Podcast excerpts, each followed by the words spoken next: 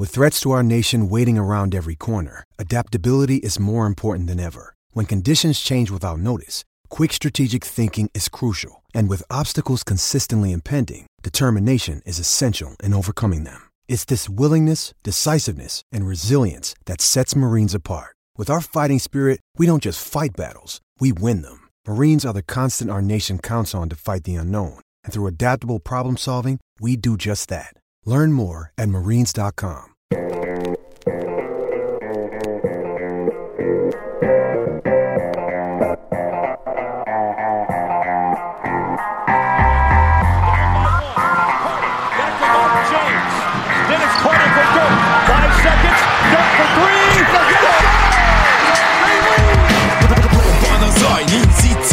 Végén, ha battog a spalding Minden nap élmény, blokkok és zsákok Na gyere megmutatom, ez NBA szerelem Keleten, nyugaton, robban a zaj Nincs egyszer a végén, ha battog a spalding Minden nap élmény, blokkok és zsákok Na gyere megmutatom, ez NBA szerelem Keleten, nyugaton. Emlékszem, hogy jártuk azt a párkosát pályát És bekúszott az NBA zsákolás kártyák. Azt álmodtam, így dobok a pattanót Így szedem, ahogy ő 2000 után a szaggatós streameken Játékosok raklapnyi történelem újstatok. Ha nem akarok lemaradni, többé belehúzhatok. A boxkor meg sokszor csak csúsztatott pixelek De mit tegyek, ekkora már túsz vagyok. A ritmus csak időzónát számítva lettorsz. Ha éjjel nem alszom, tudja, hogy játszik a Raptors De a reggel meló, akkor egy napra nincs net Hogy majd elkapjak mindent, mi a meccsekbe jó.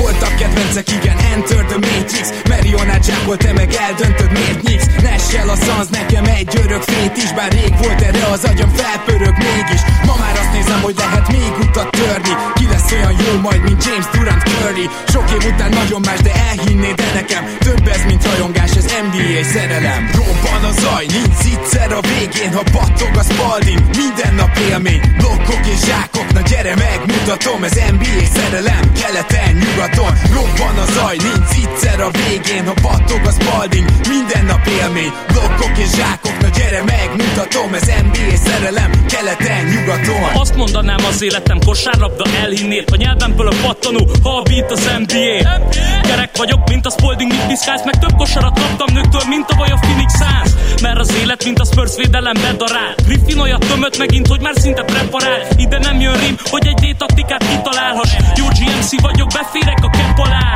Épp most dobtam rimből egy triplát. Nálad a labda, de hogy feldolgoz, timeout kell. Nyílt egy folyosó, de te kint állnál inkább És ha betörök, mint Adi DV-nél, az útból állj már el. A baker gyakorlás nélkül is simán elvisz mert Not a game. We talking about practice. A létet fade away, de a homályt miért? Kár, hogy nincsen dupla V, csak egy vég duplár Van a zaj, nincs egyszer a végén Ha battog a spalding, minden nap élmény Blokkok és zsákok, na gyere megmutatom Ez NBA szerelem, keleten, nyugaton. Robban a zaj, nincs egyszer a végén Ha battog a spalding, minden nap élmény Blokkok és zsákok, na gyere megmutatom Ez NBA szerelem, keleten, nyugaton 500 baby! Éj jó! Szép jó napot kívánunk mindenkinek! Ez itt a Rep City keleten-nyugaton podcast 500. adása benne Zukály Zoltánnal és Rédai Gáborral. Szia Zoli, és köszöntelek az ünnepi alkalomkor. Szia Gábor, sziasztok, örülök, hogy itt lettek. Amikor felkiáltotta egy 500 baby, akkor eszem jutott, hogy, a, hogy az iszlám vallás, amikor nem tudom hány szüzet kapsz a más világon, hogyha meghalsz. Talán valami, nem akarok hülyeséget mondani, de 60, nem mindegy, kevesebb, mint 500 az biztos, de az sem hangzik rosszul, az 500 az jobban hangzik, és hát nyilván ez is érdekes, hogy miért ez jut, miért ez jut eszembe a baby szóról, de ugye NBA podcast vagyunk, és az NBA-ben a baby az ugye más jelent meg az amerikai kultúrában, úgyhogy lehet, hogy inkább erre Kéne asszociálni, igen, erre, lehet. erre kéne asszociálni, és ide visszatérni, igen, inkább.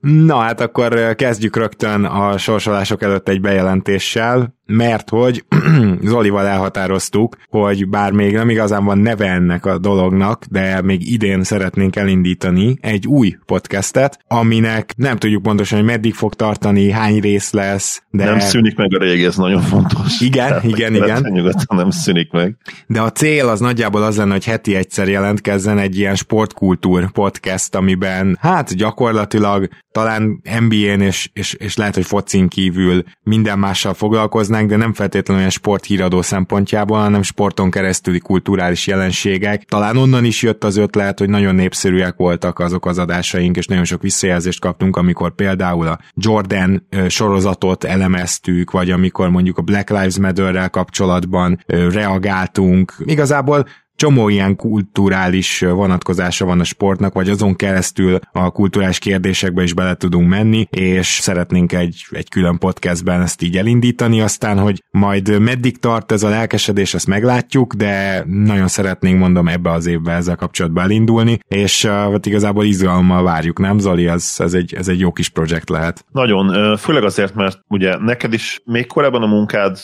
által is kezdett kinyílni, úgymond az a, az a kapcsolati, kapcsolatrendszer, amiből tudunk majd profitálni, és nekem is a munkám által, aztán persze közösen a podcastünknek is az egyik eredménye az, hogy, hogy tényleg nagyon jól tudtunk networkingelni, szép magyar szóval, és, és azt gondolom, hogy olyan vendégeket is tudom majd meghívni, akik, akik relevánsak lesznek, és nagyon érdekes témákat tudunk majd kitűzni, a zászlónkra tűzni. Zászló, a zászló nem tűzös semmit, a zászlót tűzöd, a mindegy de szerintem értik a kedves hallgatók Igen, is. És... Kul- kulturális podcast, here we go. Igen, és egyébként azt tegyük hozzá, hogy a szavaidból az is kisejlik, hogy lesznek interjús podcastjaink. Le, ezt Igen. akarjuk, hogy legyen mind a kettő, tehát lesz olyan is, ahol csak ketten beszélgetünk, sőt, lehet, hogyha valamelyikünk nagyon nem ér rá, lesz olyan, amikor csak egy valaki beszélget, de akkor valaki és, mással. Uh, aztán most megígérjük, hogy nem ilyen podcast lesz, hogy és mesélj kicsit magadról, hát igen. hogy jött ez az egész, meg tehát semmilyen kérdésen nem számít számítsatok, nem bemutatni akarjuk majd az adott személyeket, mert mert nem az lesz a legérdekesebb része, véleményünk szerint, hanem, hanem az, hogy mit gondolnak az adott témáról, és, és hogyan érintettek abban az adott témában is. És aztán azon keresztül persze meg tudnak mutatni, ami nyilván mindig a remény magukból egy olyan érdekes dolgot, amit esetleg korábban nem, az, az, csak, az csak remeg, de, de nem, nem egy ilyen tucat podcast lesz, azt hiszem, hogy ezt már most megérhetjük. Így van, és szerintem például a sportfilmek elemzése is havonta egyszer, két havonta egyszer bejöhet, tehát hogy akár, akár ez is ide tartozhat. Lesz bőven téma, és hát reméljük, hogy velünk tartotok. A Sport Podcast nevét azt hamarosan kitaláljuk, de igazából ami még érdekesebb, hogy szeretnénk felvenni az első négy-öt adást, és csak utána elindulni, úgyhogy én azt gondolom, hogy lehet, hogy ez egy december start, az a reális minden esetre. Most, hogy az 500-as forgatagon majd valamikor túl vagyunk, meg én mindezt meg is vágom esetleg,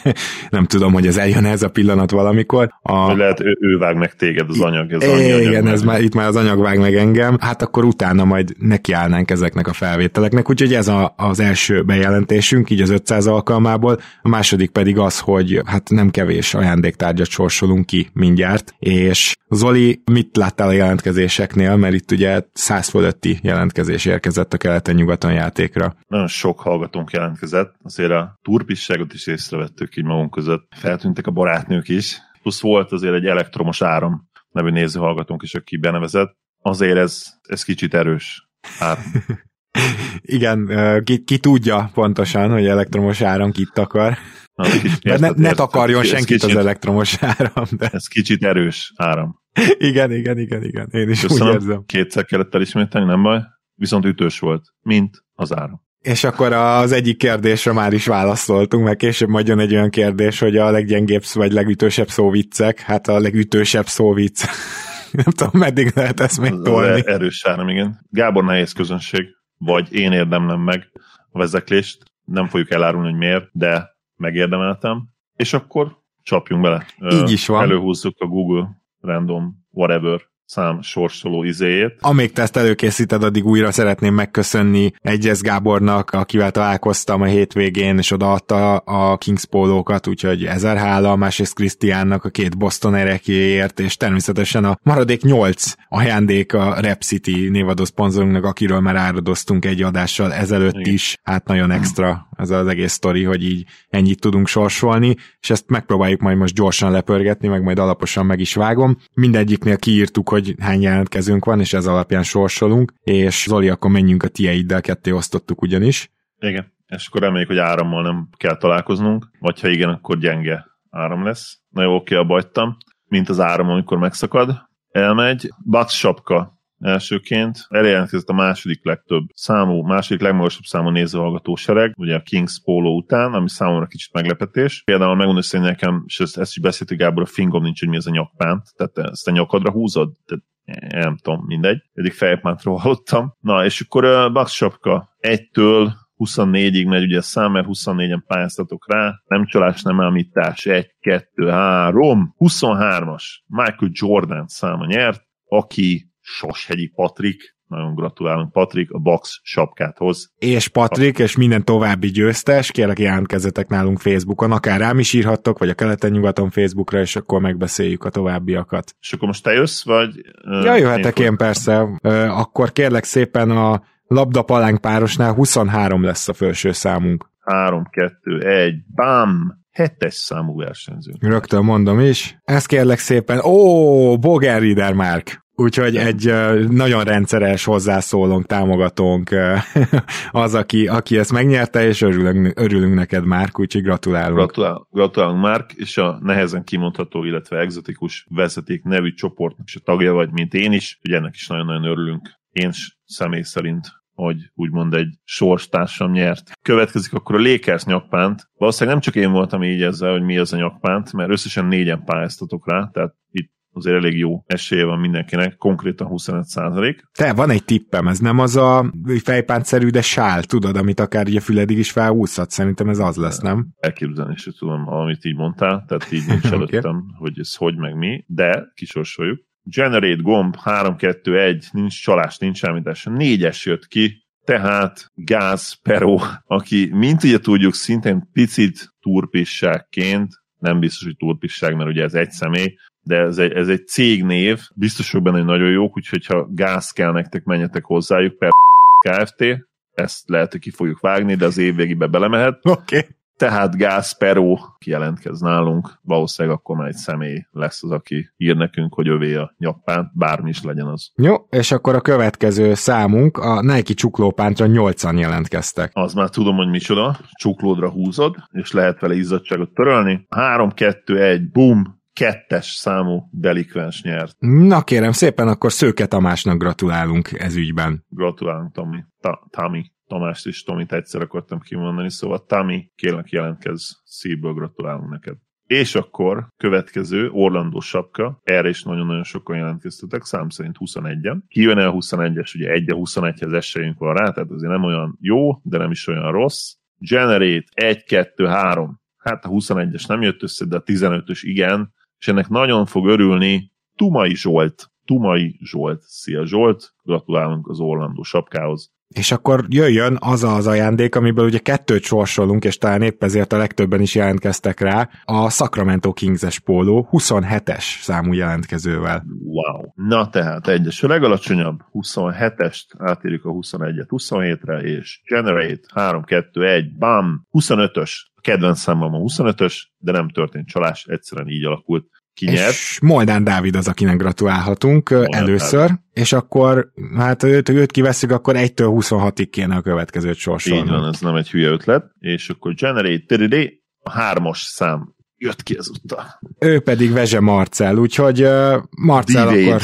Dwayne Wade száma. Marcel, gratulálunk. Marcel és Dávid, gratulálunk a Sacramento pólóval kapcsolatban. Nyugodtan jelentkezetek nálam, mert az konkrétan nálam van, úgyhogy ezt majd nem a Repsitin keresztül tudjuk hozzátok eljuttatni.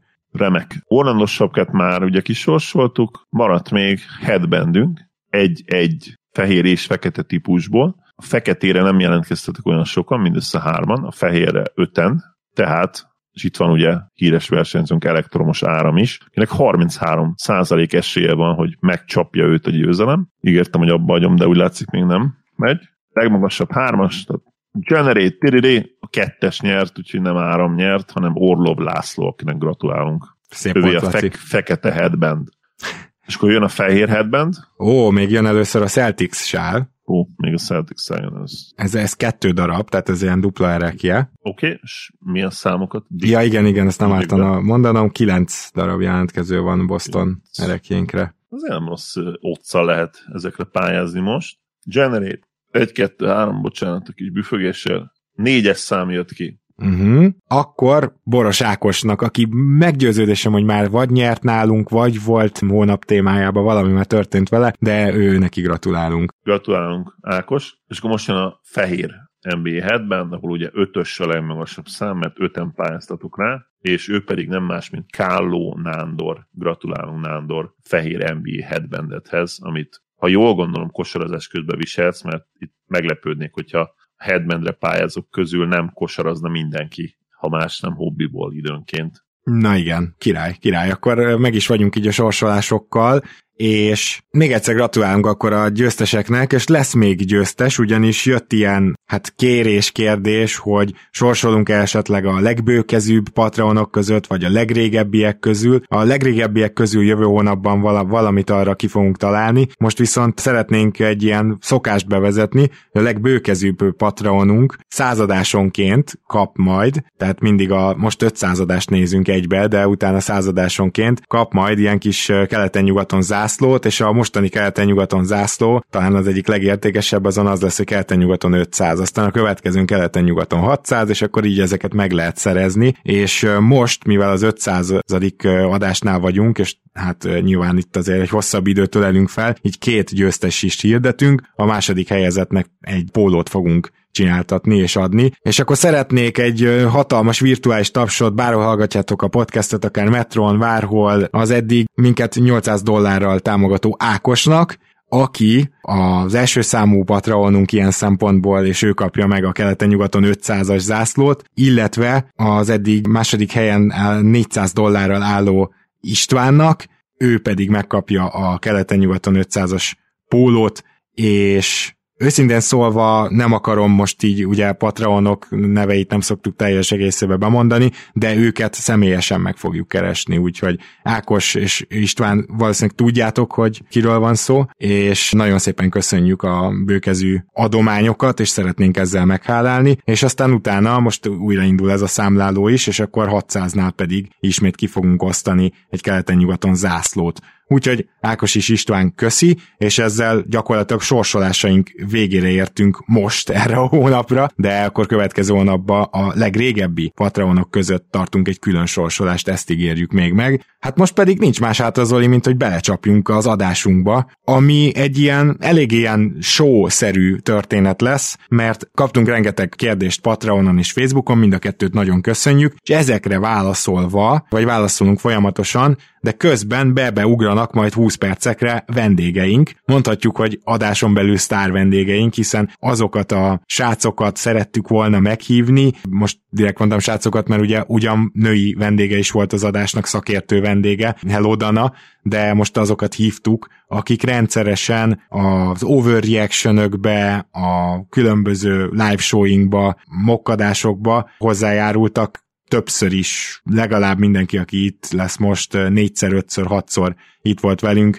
és hát a közös adásoknak a, az ünneplésére, emlékére hívtuk meg őket ide az 500-ba, de hát én azt gondolom, hogy mindenek előtt akkor essünk neki pár kérdésnek, hogy úgy bemelegedjünk, és rögtön az első kérdést Viktornak köszönjük, azt hiszem, hogy ő Patreonon küldte ezt. Egyik nagy kedvencem Tim Hardaway Jr., aki szerintem a Mavs második, harmadik legfontosabb játékosának lehet nevezni, mikor elkezdtétek a podcastet, ha jól emlékszem, az ő New Yorki szerződését neveztétek a legrosszabbnak, vagy egyik legrosszabbnak a ligában ligában. Mi változott nála akkor át, hogy baszból hasznos kezdőjátékos lett? Azt hiszem, Zoli, erre neked kell válaszolnod. Így van. És ami változott gyakorlatilag, tényleg leegyszerűsítve, hogy 33-34 százalékos shooterből 30-39-es, 39 százalékos hatékonyságú shooteré lépett elő. Minimálisan fejlődött egyébként a védekezése is. Gyengéből ilyen, ilyen közepes szintre a jobb napjain, én azt mondom és ugyanez playmakingben, tehát hogy gyenge playmaker is volt, gyenge labda kezelő, és most már így a legkönnyebb dolgokat meg tudja csinálni, úgymond ilyen, ilyen középszar, vagy középszarnál kicsit jobb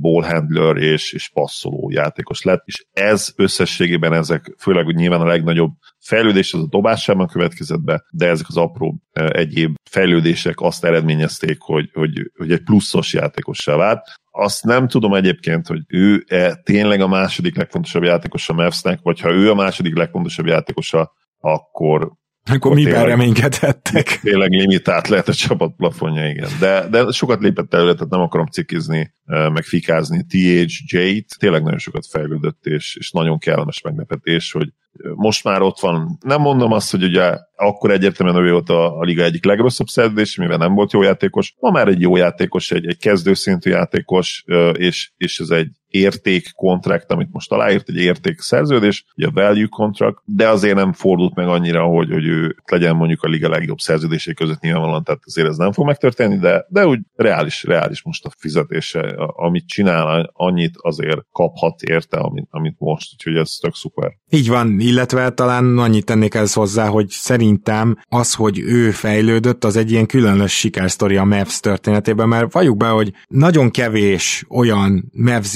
játékos tudunk, aki a Mavsnél ugrásszerűt ö, tudott fejlődni, szóval nem, nem a development részlegéről híres ez a klub, maradjunk annyiban az elmúlt 20 pár évben, és például ez egy ilyen szempontból hatalmas sikersztori a Mavsnek is, mert bár már New Yorkban is egyértelműen előrébb tudott lépni, de azért maradjunk annyiban, hogy igazán itt a Mavsnél csírázott ki. Akkor nézzük meg Viktor második kérdését is. Három van egyébként, de a harmadikat azt egy vendégnél hallhatjátok majd. Sajnos kimaradt nálam jó pár NBA-s ív, így nem sokat tudok James Johnsonról, azonban mikor tavaly a Mavsben játszott, nagyon megszerettem, mert látványosnak tűnt számomra a játéka. Tudnátok-e pár szót mondani, hogy ki is ez a fazon, és miért, nem egy átla- mert ő nem egy átlagos játékos. De akkor itt magamhoz ragadnám a szót, mert ugye ő sokat volt Torontóba, és bizony nem átlagos játékos. Ugye őt a Chicago draftolta, de a Chicagóban, úgy utólag egyébként vicces, hogy abban a Chicagóban nem volt helye, de, de nem volt helye, és őszintén szólva nem is nagyon követte őt akkor senki, nem tudták, hogy mi van, csak azt tudta mindenki, hogy egyébként ő egy olyan big wing, aki, aki hát tud passzolni, jól passzol, de, de hogy ezen kívül mit tud,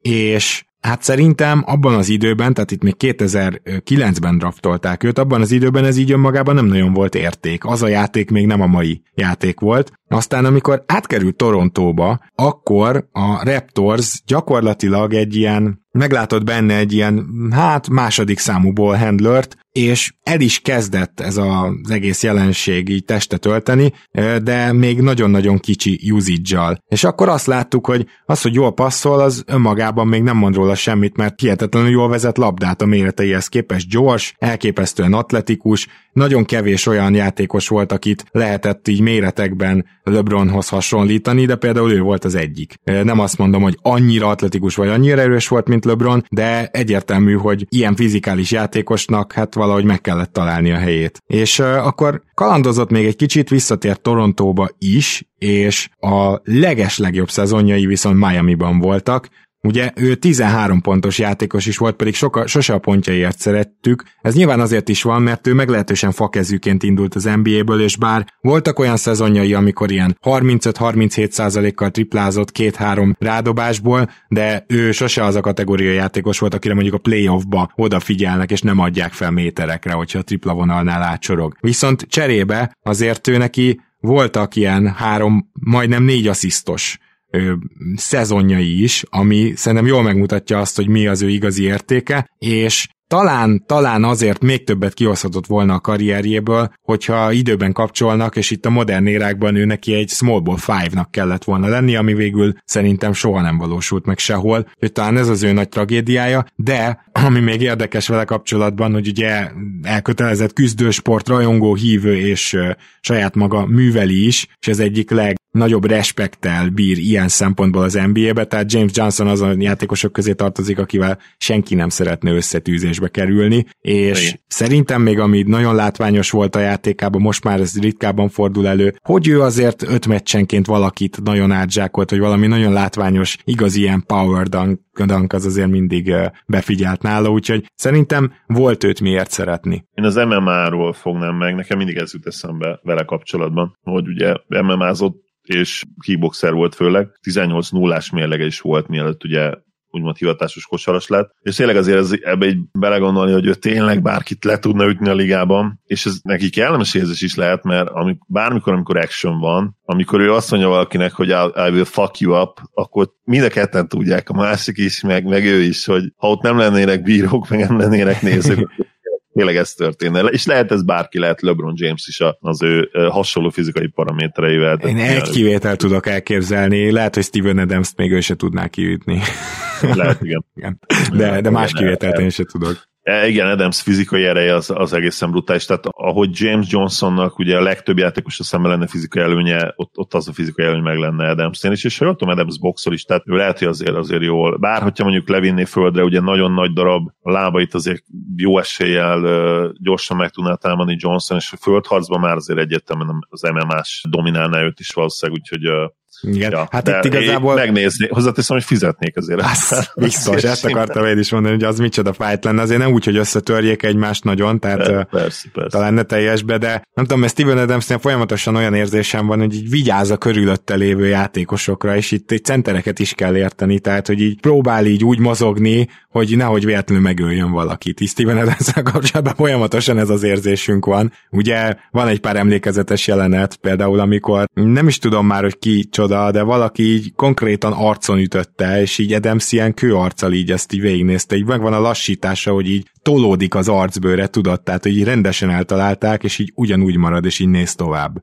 És így tudod, akkor, akkor így tudod, hogy oké, okay, ezzel a csávóval nem szarakodsz. A másik kedvencem meg, amikor valaki nagyon nagyot ugrott, ő meg megpróbálta védeni a gyűrűt, és így átesett rajta, és Steven Adams így megfogta a 110 kilós játékost a levegőbe, hogy nehogy leessen. Tehát, hogy ezek a dolgok így nagyon turvák ővel kapcsolatban, és kicsit James Johnsonnak is ilyen hírneve van. És akkor szerintem Zoli, eljött az ideje az első vendégünknek, és ráadásul ugye ő lesz az egyetlen olyan vendégünk, akit még nem hallhattatok az adásban, tehát akit most megpróbálok egy picit alaposabban bemutatni, ha bár az az igazság, hogy a podcasterek között egyáltalán nem szorul bemutat társra, mert hogy ezt a magyar podcast közösséget, ami most már azért elég erősen létrejövőben van, gyakorlatilag ő, ő fogja össze, és nyilván a mai adásban szerettünk volna egy kicsit elmélkedni a saját podcastünkről, egyáltalán erről a világról, és gondoltuk, hogy ehhez bizony meghívjuk vendégnek, mondom, a, a magyar podcasterek apukáját,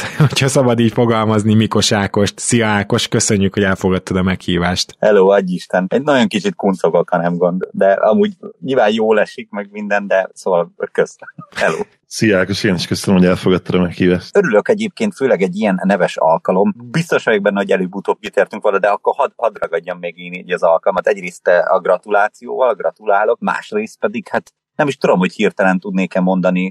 Valószínűleg egyet vagy kettőt azért lehet, de hogy aki 500-ig elér, azért az, az már nem kis teljesítmény idehaza, sőt. Én úgy tudom, hogy a harmadik olyan podcast vagyunk, aki elérte az 500-at, de Na. ebből már egy nem aktív, és egy meg már csak, új, csak olyan nagyon ritkán aktív. Uh-huh. Szóval az igazán aktív podcastek között valószínűleg most mi vagyunk a, a csúcstartók, de hát az az igazság, beszélgettünk is erről Zolival, igaz, hogy nem is vettük észre, tehát, és, és volt is olyan hallgatói visszajelzés, és hogy hát ő nem számolta, nem mondjuk, ő se veszi észre, és szerintem ez jó. Igen, hát kell egyfajta kötetlenség, az biztos hozzá, meg az, hogy tényleg élvezd, amit csinálsz, és ahogy beszéltünk már róla, persze nyilván az is segít, hogy patronjaink támogatnak, amit nagyon köszönünk. Ráadásul én azt is ide tűzném, hogy mostanában, vagy hogyha mondjuk nekem is sűrűbben kell, hál' Istennek beszélnem a podcastekről, vagy podcasterekkel, vagy azokról, akik szeretnének podcastet indítani. Szóval, hogy egész sokszor szóba jön az, hogy teljesítmény, és hát, hogy mikortól van ennek értelme, meg hogy mikortól lehet ezt már kirakni az ablakba, leginkább a hallgatottságra gondolok, és hát, hogy itt már mondjuk az 500 epizód, az már pont az, aminél már végül is lassan tök mindegy, hogy mennyien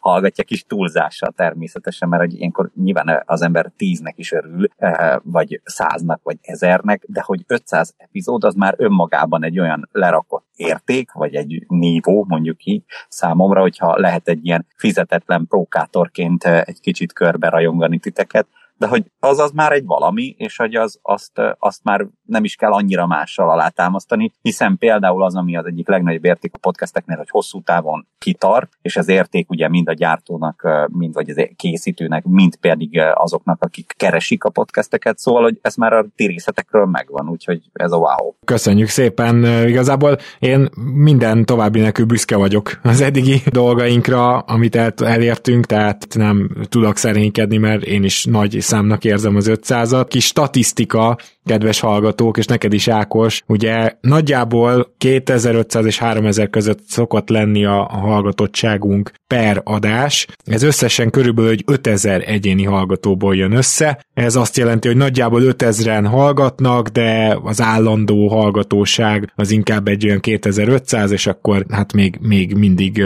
minden egyes részhez esetleg hozzájönnek páran. A rekordadásunk hallgatottsága az egy februári Patreon postaláda, ezt nem gondoltuk volna szerintem, az 4233, és a világ számos pontjáról tényleg, ezt annyira, hogy nem véletlenül hangoztuk be például, hogy Müncheni hallgatóink, vagy hasonló, mert hogy Magyarország után az Egyesült Királyság, vagyis Nagy-Britannia jön, aztán Ausztria, majd Németország, majd Románia, itt elsősorban gondolom Erdélyre kell gondolnunk, aztán az Egyesült Államok, Szlovákia, ahol felvidéki magyarok szevasztok, és még konkrétan mérhető adatok jönnek például Oroszországból, Svájcból, vagy éppen Hollandiából, de a Fülöp-szigetekről és Japánból is van hallgatónk, úgyhogy igazából tényleg ilyen, ilyen világszintű lett a dolog, csak hát nyilván a, a, amit a magyar nyelv megenged, azon belül. Arra mindig figyeltünk, és most tényleg nem, nem ilyen ön tömjénezés, hogyha ez egy létező szó valamiért úgy remlik, hogy az létező kifejezés, hogy, hogy organikusak legyünk, maradjunk, az, az mindig a terv, hogyha volt terv,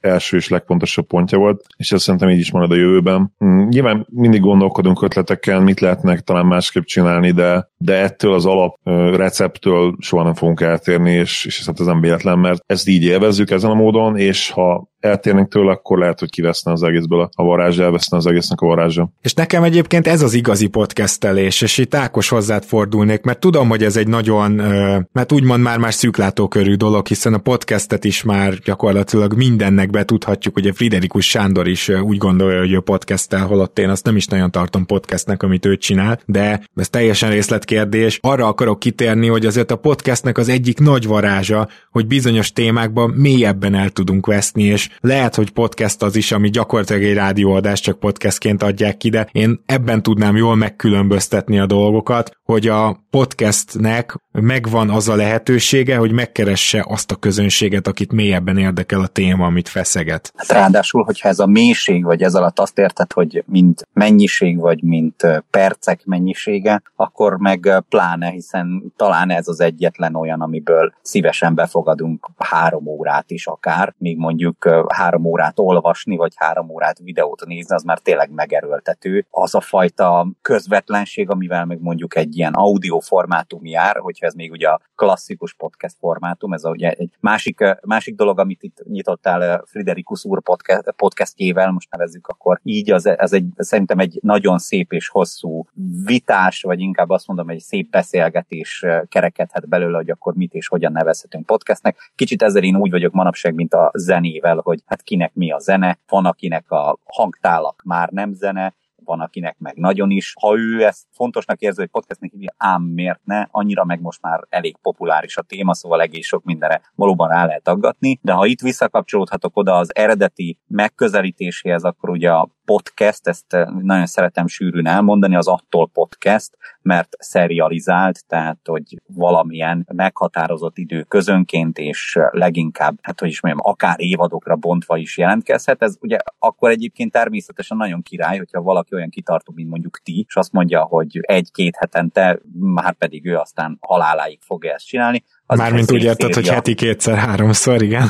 Igen, vagy heti kétszer-háromszor, tehát azért mondom, az is egy szép széria, csak akkor ehhez kell az a fajta kitartás is, hogy párosuljon, amit mondjuk ti hozzá raktok, tehát hogy kiszámítható és megbízható legyen. És ugye a kiszámíthatóság az, az eleinte, amíg nincs sok rész, addig mondjuk meg lehet adni azzal, hogy tényleg kiszámíthatóan két hetente rakom ki a részeket, de hát hogyha már 500 epizódja van valakinek, akkor végül is az számomra elfogadható, mert az már egy valamit le. Nyilván ne, ne legyenek évek kihagyva, de hát itt mindig a serialt, vagy a serial, ki, hogy szereti emlegetni, hozom fel, mint ahol mondjuk két évente jön ki egy évad, ugye egy True Crime podcastről van szó, hát ott, ott aztán érezhető, hogy bele kell rakni azt a fajta munkát, hogy két évente is elfogadható, hogyha kijön egy évad.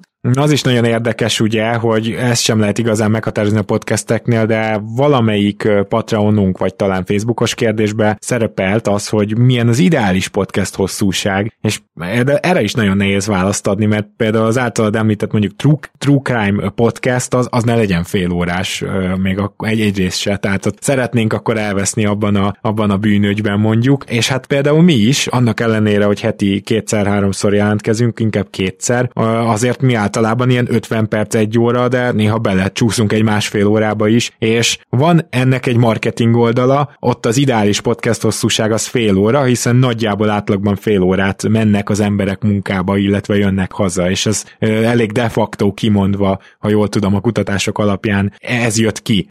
Mi mégsem például ezzel a modellel dolgozunk, és sokan nem, de van, van aki ezt betartja, ebben nem tudom, hogy így mi, mik a tapasztalatok itthon. Hát, hogyha úgy kérdezel rá, hogy mi felé haladunk, akkor nyilvánvalóan igen, ez a fél három óra az, ami mondjuk mostanában többször előjön, főleg persze ez egy induló podcastnél nagy kérdés jobban, meg hát itt is volt főleg az első hullám alatt egy ilyen érdekes átrendeződés, mert ott aztán még a fél óra sem nagyon jött ki, hiszen otthon ülve maximum a WC-n tudsz hallgatni. Fél órát az meg nem annyira életszerű, hogy apa-anya elvonul addigra, vagy elalvás előtt, szóval hogy nem nagyon voltak meg azok az élethelyzetek, és akkor itt tényleg volt egy kisebb átrendeződés, vagy hát a szüneteléssel oldották meg egész sokan. Az, ami mondjuk például a hosszabb formátumokat illeti, megint azért szerencsés, mert hogy itt egy másik lapot nyitva, ha az ember ismeri és tudja és szereti és viszont ismeri a közönségét, akkor igazából ez nem kérdés, mert akkor csak egy kérdést kell feltenni nekik, hogy jó ez a hossz. Szeretnétek-e hosszabbat, rövidebbet, és akkor megmondják 66 hogy amúgy ez egy faja hosszúság, vagy nem legyen léci rövidebb, mert, mert ennyit nem bírok futni, amíg ti beszéltek. És hogy nálatok ugye pont ez a szép, és ez egy jó iskola például, pont, hogy van egy Patreon közösségetek, vagy patronok, hogy ha jól hallottam, így is hívjátok őket. Hívjuk vagy... mindenhogy. Szerintem ha. hallgatnak rá, tehát. Igen. Szóval, hogy hát azok a jófej emberek, azaz te, aki most ezt hallod, szóval, hogy itt vannak, és egyébként van egyfajta kapcsolat is köztetek. Persze nem egyenként mindenkivel, de hogy azért legalább, legalább kaphat az ember visszajelzést, és szerintem nagyon sokan itt csúsznak el, hogy a podcastre csak mint, nem is tudom, tartalomra gondolnak, pedig a tartalom ilyen szempontból, vagy maga az, amit létrehozunk, az egy eszköz arra, hogy valakivel tartsuk a kapcsolatot, vagy valakikkel, hát egy most a közösség szót azért nem akarom, mert most mostanában persze egy, egyfajta elcsépelése is zajlik, de hogy végső soron tényleg az van, hogy valamiféle lazább brotherhood, vagy nem is tudom mi keletkezik ebből, nálatok pont a téma okán, akik szeretik és mélyebben akarják érteni az NBA-t. Na Ákos, egy-egy kérdéssel még megbombázunk téged. Azt kérdezném tőled, hogy mit választanál inkább, hogyha a podcast, amit éppen indítasz és csinálsz, az 20 ezres hallgatottságú lenne, de tudod, hogy csak 15 darab készül belőle, és azt mondjuk egy éven át, tehát majdnem havi, havinál egy kicsit gyakoribb megjelenés, vagy hogyha mondjuk 5000-es hallgatottsága lenne, de tudod, hogy 5 éven át fogod csinálni, és mondjuk 500 részt legalább elér. Hú, az utóbbi egyébként valamiért jobban megmozdított a színben. Azt akartam először mondani, míg vártam a második opciót, hogy igazából hál' Istennek volt ilyenre is, meg olyanra is példa, mármint hogy, hogy megközelítésében, mert azért azt hozzáteszem, hogy a, a 20 ezres per epizód meghallgatás az már egy egész jó kiugrónak számít a hazai piacon, és még azt is hozzátéve, ha esetleg valaki olyan hallgatja, hogy mondjuk indulás előtt van, hogy most már egyre többször villan fel az, hogy ne is per epizód meghallgatási számokat nézünk, hanem nézzünk inkább olyanokat, hogy mondjuk össz összesen az eddig kiadott részt mennyien töltötték le, vagy hányszor töltötték le, és mennyien, hányszor. Na, azt mondjuk egy nálatok bele sem merek gondolni, hogy mekkora lehet az 500-szor, mondjuk egy átlag, ha csak 2000-rel megszorzom, az már egy derékszám. Ez egy ilyen összeszedhetőbb metrika, de a válaszom akkor azt mondom, talán a második jobban tetszik, mert, mert a, a kitartást ilyen szempontból én jobban díjazom. Természetesen a 15 részes is lehet olyan, amiben raktak bőven munkát, mert hogyha engem mostában nagyon foglalkoztat az ilyen doku-szerű Uh-huh, uh-huh. epizódgyártás, ami a, tehát, hogy arról szól, hogy mondjuk egy jó masszív egy órás részt összerak az ember, de nem az, hogy egy órás beszélgetés, hanem hogy abban van négy-öt-hat megszólaló, összekötő rész, tehát hogy azért mint egy dokufilm az úgy meglegyen. Na ez, ez ebből 15 epizód egy évben azért azt mondanám, hogy az felér 5 évnyi munkával. Nekem egy két részes kérdésem lenne feléd, Ákos, szóval egy two-parter. Én szoktam időnként angol kifejezéseket használni. Az egyik az, hogy ha most vagyunk a podcast boomban itthon, akkor mikor érhetjük el szerinted a csúcsot? És ha esetleg nem vagyunk még a boomban, hanem ezután jön a boom, akkor gyakorlatilag mikorra érheti el azt a szintet itthon ez a közösség, ami maximálisan benne van. Tehát gyakorlatilag kicsit ugyan hasonló a kettő. Arra leszek inkább kíváncsi, hogyha azt mondod, hogy még nem vagyunk a boomnál, akkor esetleg arra, hogyha ha tudnám veszeni, hogy miért nem szerinted, és úgymond kell-e még idézőjelesen jó értelemben tanítani a, a magyar közös,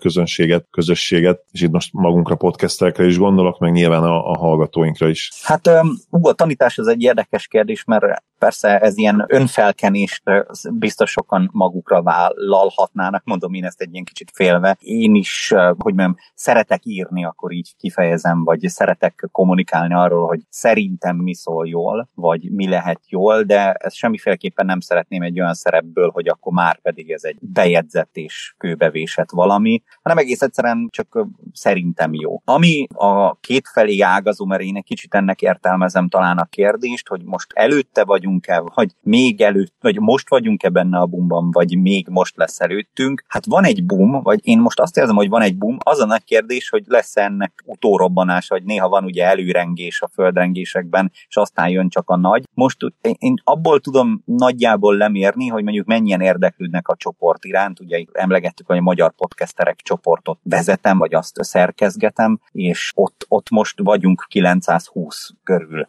Ez az elmúlt három és fél négy évben gyűlt össze ez a mennyiségű ember. Hát ez tavaly a... még ráadásul 200 volt, szóval most azért óriási volt a, igen, a fejlődés. Igen, pont ezt akartam itt mondani, hogy tehát az utóbbi másfél-két évben lett 700 ember egyszer csak, vagy 700 érdeklődő, mert ez fontos egyébként, hogy csak azokat engedem be, akik, vagy kérem, hogy lépjenek be, mert van ilyen visszakérdés, akiknek már van, vagy akik tényleg nagyon erősen tervezik. Természetesen utókövetni nem követem őket, akkor most mindenki tényleg elindította-e, de hogy azért az előzetes kérdések alapján nagyjából leszoktam szűni, sőt, hogyha nem leszűrhető, akkor felkeresem, és egy-két kérdése megkérdezem, hogy akkor amúgy tényleg-e, mert hogy azt nem szeretném, hogy akkor csak nézelődők legyenek ott, és látható, hogy nagy az érdeklődés, most több az érdeklődés, mint a már van, és nagyjából a műsorok számán is látható az, hogy rengetegen szeretnének. Szerintem még nem vagyunk az igazi vége előtt, de ugye hát ez majd egy ugyanolyan érdekes pont lesz, mint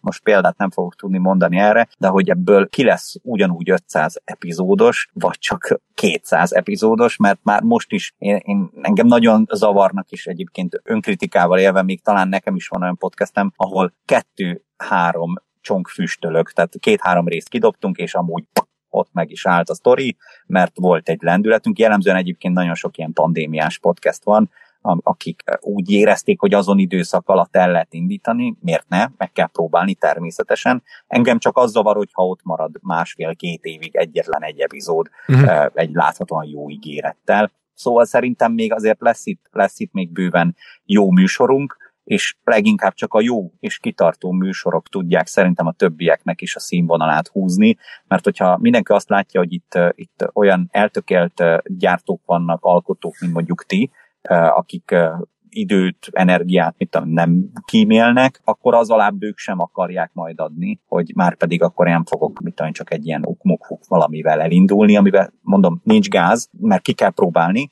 hiszen akkor, akkor nem lennének mindig újak, csak hogyha ha meg nem sikerült, akkor én inkább annak a híve vagyok, hogy akkor úgymond tüntessük el. Erre záró gondolatként, és majd Zolinak is röviden átadom a szót, hogy annyit szeretnék mondani, hogy aki esetleg tudom, hogy hallgatóink között is van, aki podcastet tervez, sokan megkerestetek már hanggal kapcsolatos, mindenfélevel kapcsolatos dolgokkal, és hogy ugye szerintem az nagyon fontos, hogy a, a témád, amivel egyáltalán elindítod a podcastet, az valamiért nyújtson neked folyamatos aktualitást, vagy valamiért legyen egy olyan tárháza, úgymond mélysége, amiből folyamatosan tudsz meríteni, például ha egy doku podcastről van szó, vagy napi aktualitásokra reagáló podcast. Ezek lesznek azok, amiket jól tovább tudsz vinni, mert például én a repben is megfigyeltem, hogy rengetegen vannak, akik ú, most akkor ők elkezd rappelni, és akkor hú, nézd, írtam egy szöveget, hú, erre a zenére, valami albumot össze is dob, és teljesen elfogy, mert már azon az albumon is minden számban tök ugyanazt mondja. Szóval én igazából azt gondolom, hogy annak kell podcastelni, akinek van mondani valója, és van hozzá témája.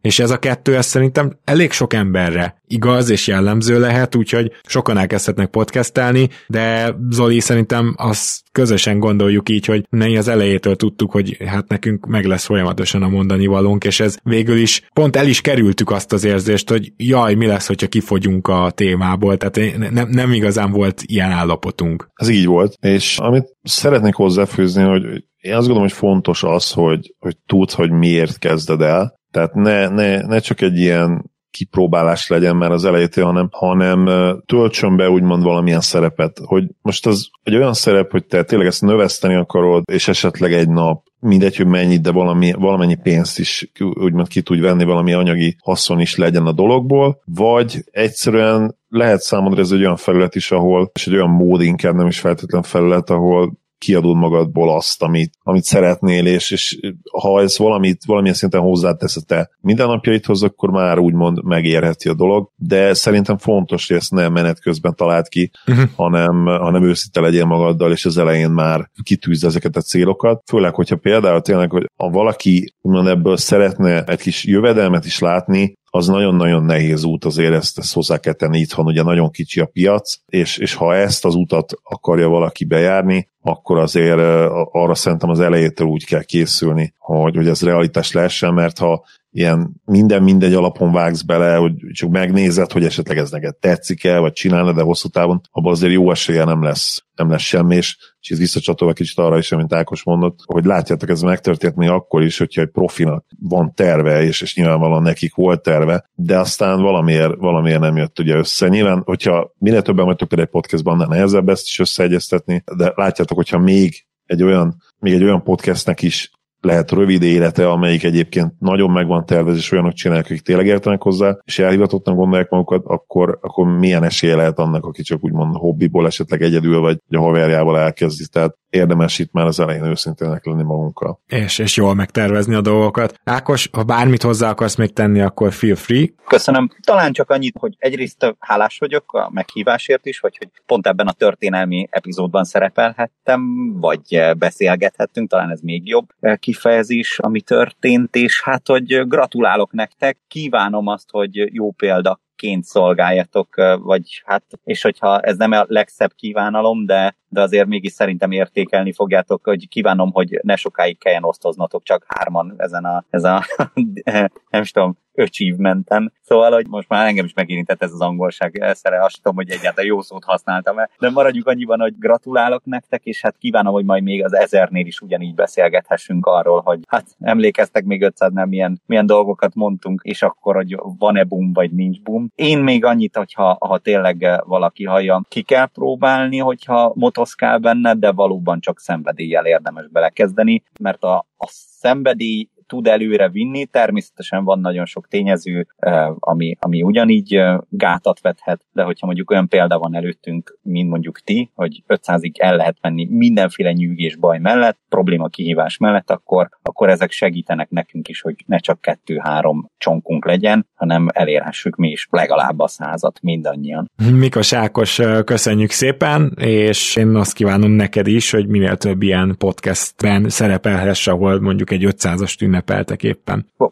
Ezt bárkinek vállalom, amit ez, ez szerintem leg, legnagyobb öröm, úgyhogy hajrá előre. Én is köszönöm, hogy itt volt Ákos. Na de akkor menjünk tovább, én azt javaslom. Dominik kérdésére. Sziasztok! Először is gratulálok az 500. adáshoz, minden elismerésem a beletett melóért. Kérdez, kérdésem vannak hozzátok, vagy vagy kérdések, és értelmszerűen egyik választásával a másik opció ki lesz zárva. Először Zolinak, úgyhogy Zoli, én felteszem Dominik nevében neked ezeket a kérdéseket. Mit választasz Zoli? Vagy Dörknek összejön a második bajnoki cím, vagy Dörk mellől nem megy el Nes, de nem tudjuk, hogy mi lesz ebből. Dörk második bajnoki cím nem kérdés, hm? nem kell sokat gondolkodnom rajta. Vagy Tré, itt mármint Tré Youngot draftolja Luka helyett a Mavs, de nem tudjuk, hogy ebből mi lesz, vagy a jelenlegi forgatókönyv szerint Luka a Mavs-ben kezdi meg a pályafutását, de tudjuk, hogy nem jön össze a bajnoki címes cserét kér a közeljövőbe, mondjuk négy év múlva.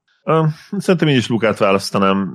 Még egy játékosnak, főleg egy sztárnak értem szerint a bajnoki cím a legfontosabb. Nekünk szurkolóknak inkább azt szerintem, hogy élvezzük a csapatunk játékát, és legyenek olyan játékosok benne, mint Doncsics. Ha, ha van egy ilyen játékos, akkor gyakorlatilag minden mérkőzés ajándék. Persze azt szeretném, hogy nyerjen, azt szeretném, hogy Mavericksben nyerjen, de, de sokkal többet ér az, hogyha mondjuk 4-5-6 éven keresztül tudom őt nézni. Például az előző érával összehasonlítva, ahol ugye a Dörk utolsó éveiben gyakorlatilag nem, nem nagyon volt olyan játékos, akiket lehetett lelkesedni, beleértve őt is. És persze tudnám trét is szeretni, ha őt draftolnánk, nyilván, nyilván igen, mint hogy most is egyébként kedvelem a játékát, de, de Luka azért más, más polcra helyezem, és, és hát persze az is extra faktor, hogy ő európai, tehát emiatt is úgymond könnyebb neki úgy szurkolni, hogy, hogy úgymond egy kicsit a magaménak érezzem az egészet, az egész történetet, tehát szerintem ez fontos. Ha már európai sztárok innen a szomszédból, hát ez egy nagyon kemény kérdés lesz, azt hiszem. Vagy Jokic nyer egy bajnoki címet a Denverben, vagy Luka nyer egy bajnoki címet, de nem a Mavs-ben? Jokic bajnoki címet választanám, mert azért is, mert ahol ő most van. Tehát ez egy legalább olyan jó feel-good story lenne, mint, mint a 11-es Mavs siker. Vagy mint Jannis a... Vagy mint Jannis, igen. igen. És, és rá, ráadásul a szerb még mindig, mindig pofátlan underrated egyébként. Tehát a, a játékosok körébe főleg, ugye a szakírók imádják, a volt játékosok is imádják, de az, aki vele együtt uh, van most porondon a pályatársai, ők valamiért nem annyira. Nyilván ebbe belejátszik az is, hogy nincsen uh, social media elérhetősége. Uh, egy kifejezetten bezárkózó figura egyébként a privát életben. Azt gondolom, hogy nem feltétlenül törekszik arra, hogy mindenkivel body-body legyen. Ez belejátszik tuti, de vannak valószínűleg kulturális okai is. Tehát az NBA sztárjai nem szeretik azt, hogyha egy európai oda megy, és akkor, és akkor MVP címeket nyer, saját magukénak érzik a játékot kulturálisan, és egyébként ennek van oka, hiszen ők építették fel, főleg azért az NBA-t és az NBA sikereit ők érték el. És most nem feltétlenül elsősorban csak amerikaiakra gondolok, hanem, hanem afroamerikai NBA játékosokra. Tehát az ő kultúrájuknak a része az, hogy, hogy, hogy, hogy az övék ez a játék. És ez szerintem teljesen rendben is van egyébként, tehát a, és valószínűleg ez az oka annak, hogy például Jokicsnak ugye tudjuk, hogy Lukán kívül egyetlen egy sztár sem gratulált az MVP címéhez. De, és mondhatjuk erre azt, hogy oké, okay, hol gratuláltak volna, hát Jokicsnak nincsen ugye Twittere, meg, meg nincs Instagramja, de hát attól még kirakhatsz egy, kirakhatsz egy tweetet, hogyha LeBron James, hogy gratulálok Nikola Jokicsnak, akit Rommel dicsért már egyébként a, az interjúkban, meg mindig, mindig megdicséri a meccsek előtt, de egy tweetet nem tud ki, kirakni, hogy gratulálok az idei MVP címhez. Tehát azért, mert nincsen Twittere Jokisnak azért ezt még megtették volna, és nem tette meg egyik se. És ez szerintem azért sok mindent elmond. Tegyük hozzá, tudjuk, hogy Lukával szerintem ez nem így lesz, mert ő azért már nagy body body most is ö, mindenki Igen, tehát... előfordult, igen, úgyhogy ez is jól nem meg meg látni, hogy mi lesz akkor, hogyha megnyeri egyszer. És akkor a nekem szánt kérdéseket pedig értelmszerűen téged kérnélek meg, hogy olvast fel. Így van, Gábornak. Vagy azt választott, hogy a DeRozan Kawai csere nem megy végbe, de cserébe DeRozan tud triplázni, de nem tudjuk, hogy ebből mi lesz, hogy a Kawai csere és a vele járó egy bajnoki cím. Hát ez könnyű, és ez utóbbi, főleg azért, mert DeRozannak még így sem a triplák hiánya volt az, ami miatt a Raptors nem tudott tovább menni, hanem a tragikus védekezése. Igen, igen, én egyetértek. Másik ugye, vagy a Sixers Raps Game, Raps Game 7-t látod élőben, vagy béleted van az idei Grizzlies hazai meccsekre. Most feltételezem azt a jó indulatot, hogy ezzel mondjuk kifizetnek egy egy hónapos ottartóztodást repülőjegyel, meg szállással, mindennel, akkor a Grizzlies-t választanám, és tudom, hogy ez furcsa lehet, de a Raps Game 7 uh, Sixers ellen, amikor ugye Kawai-nak bepattant, tehát az, az irgalmatlan élmény volt itthonról is. Tudom, hogy még nagyobb élmény lehetett a helyszínen, elismerem, de akkor én már olyan állapotban voltam, hogy gyakorlatilag mindegy volt, hogy hol vagyok, teljesen így ilyen... Ez no, no-brainer, tehát 42 meccs versus egy, ja. miről beszélünk. Ja, ja, így van. A harmadik pedig vagy a Nashville Suns nyer egy bajnoki címet, vagy a Grit and Grind Grizzlies. Azt hiszem ez egyértelmű lesz. Ah, igen, de ettől függetlenül Dominik a harmadik kérdésekre húzta meg úgy igazán a, a jól a vonalat, mert az egy picit elgondolkoztam, természetesen Nashville a Sunsra szavazok, mert egyszerűen ők megérdemeltek volna egy bajnoki címet, a Grit and Grizzliesnél nem érzem azt, hogy elvesz tőlük bármit az, hogy nem jött össze a bajnoki cím. Ugye egyszer volt a konferencia döntőbe, szerintem kétszer is lehettek volna, és őszintén szólva ez a csapat egy kis szerencsével leginkább 2015-ben lehetett volna bajnok, amikor a Warriors-t gyakorlatilag ők szorították meg legjobban. És ezt azóta is állítom, hogy, hogy nehezebb ellenfél volt a Warriorsnak talán a Grizzlies, mint a Cleveland a döntőben, és abban az évben szerintem volt egy, akkor lehet, hogy a harmadik legjobb csapat voltak a ligában, vagy második, és akkor volt reális esélyük a bajnoki címre, kifejezetten playoff csapat volt az a Grizzlies, és talán a, a Grit and Grizzlies ér a legjobb csapata, de nem veszel tőlük semmit. A Nashville a Sunsnál azonban mindenki szerintem úgy érzi, hogy onnan hiányzik egy bajnoki cím. És akkor van egy bónuszkérdés mindkettőnknek. Melyik korszakban milyen poszton játszanátok az NBA-ben? Jelenlegi fizikummal én talán az 50-es években lettem volna kettes, hármas. Tehát, hogy így. De, de, de hogy egy kicsit így gondolom nem ez lenne a kérdés, hanem hogyha álmodhatnék bármilyen karriert magamnak, akkor valamelyik poszthoz köte esetleg valami emlék. És szerintem itt sokan bemondanák, hogy lennék center a 90-es években, vagy nem tudom. Egyértelműen lennék a 2000-es években négyes, mert akkor, akkor voltak az utolsó négyesek gyakorlatilag, utána halt ki ez a poszt. Én amikor a különböző NBA live-okkal stb. játszottam, akkor mindig egy ilyen atletikus triplát is tudni dobó négyest csináltam meg, persze jó nagy csalással, tehát ezek ilyen hiper-szuper játékosok voltak, mindenre képesek voltak, de ha már a gyermeki énem erre vágyott, akkor most is ezt mondom be. Zoli? Én a jellegi fizikummal, fizikummal ugye inkább NFL falember lennék, csak a izom és a zsír aránya, és ez egy picit más nálam, úgyhogy még arra rá kéne gyúrni, dolgozom rajta, hozzáteszem. Hogyha csak a magasságomat nézzük, ugye 191 centi vagyok, az azért irányító magasság. Ha nőhetnék még pár centit, akkor, akkor inkább ilyen wing szervező, tehát hogyha el, el tudom én ezt 198 két méteres magasságot, akkor azért wing szervező, és a mai érában ez számomra nem kérdés. Most, hogy megválaszoltunk pár kérdést tőletek, kedves hallgatók, második vendég párosunkat szeretném bekonferálni, mégpedig egy intróval. Ez itt a Dodó Podcast, az NBA Geekek otthona. Szemivel, Marcival és Lalával.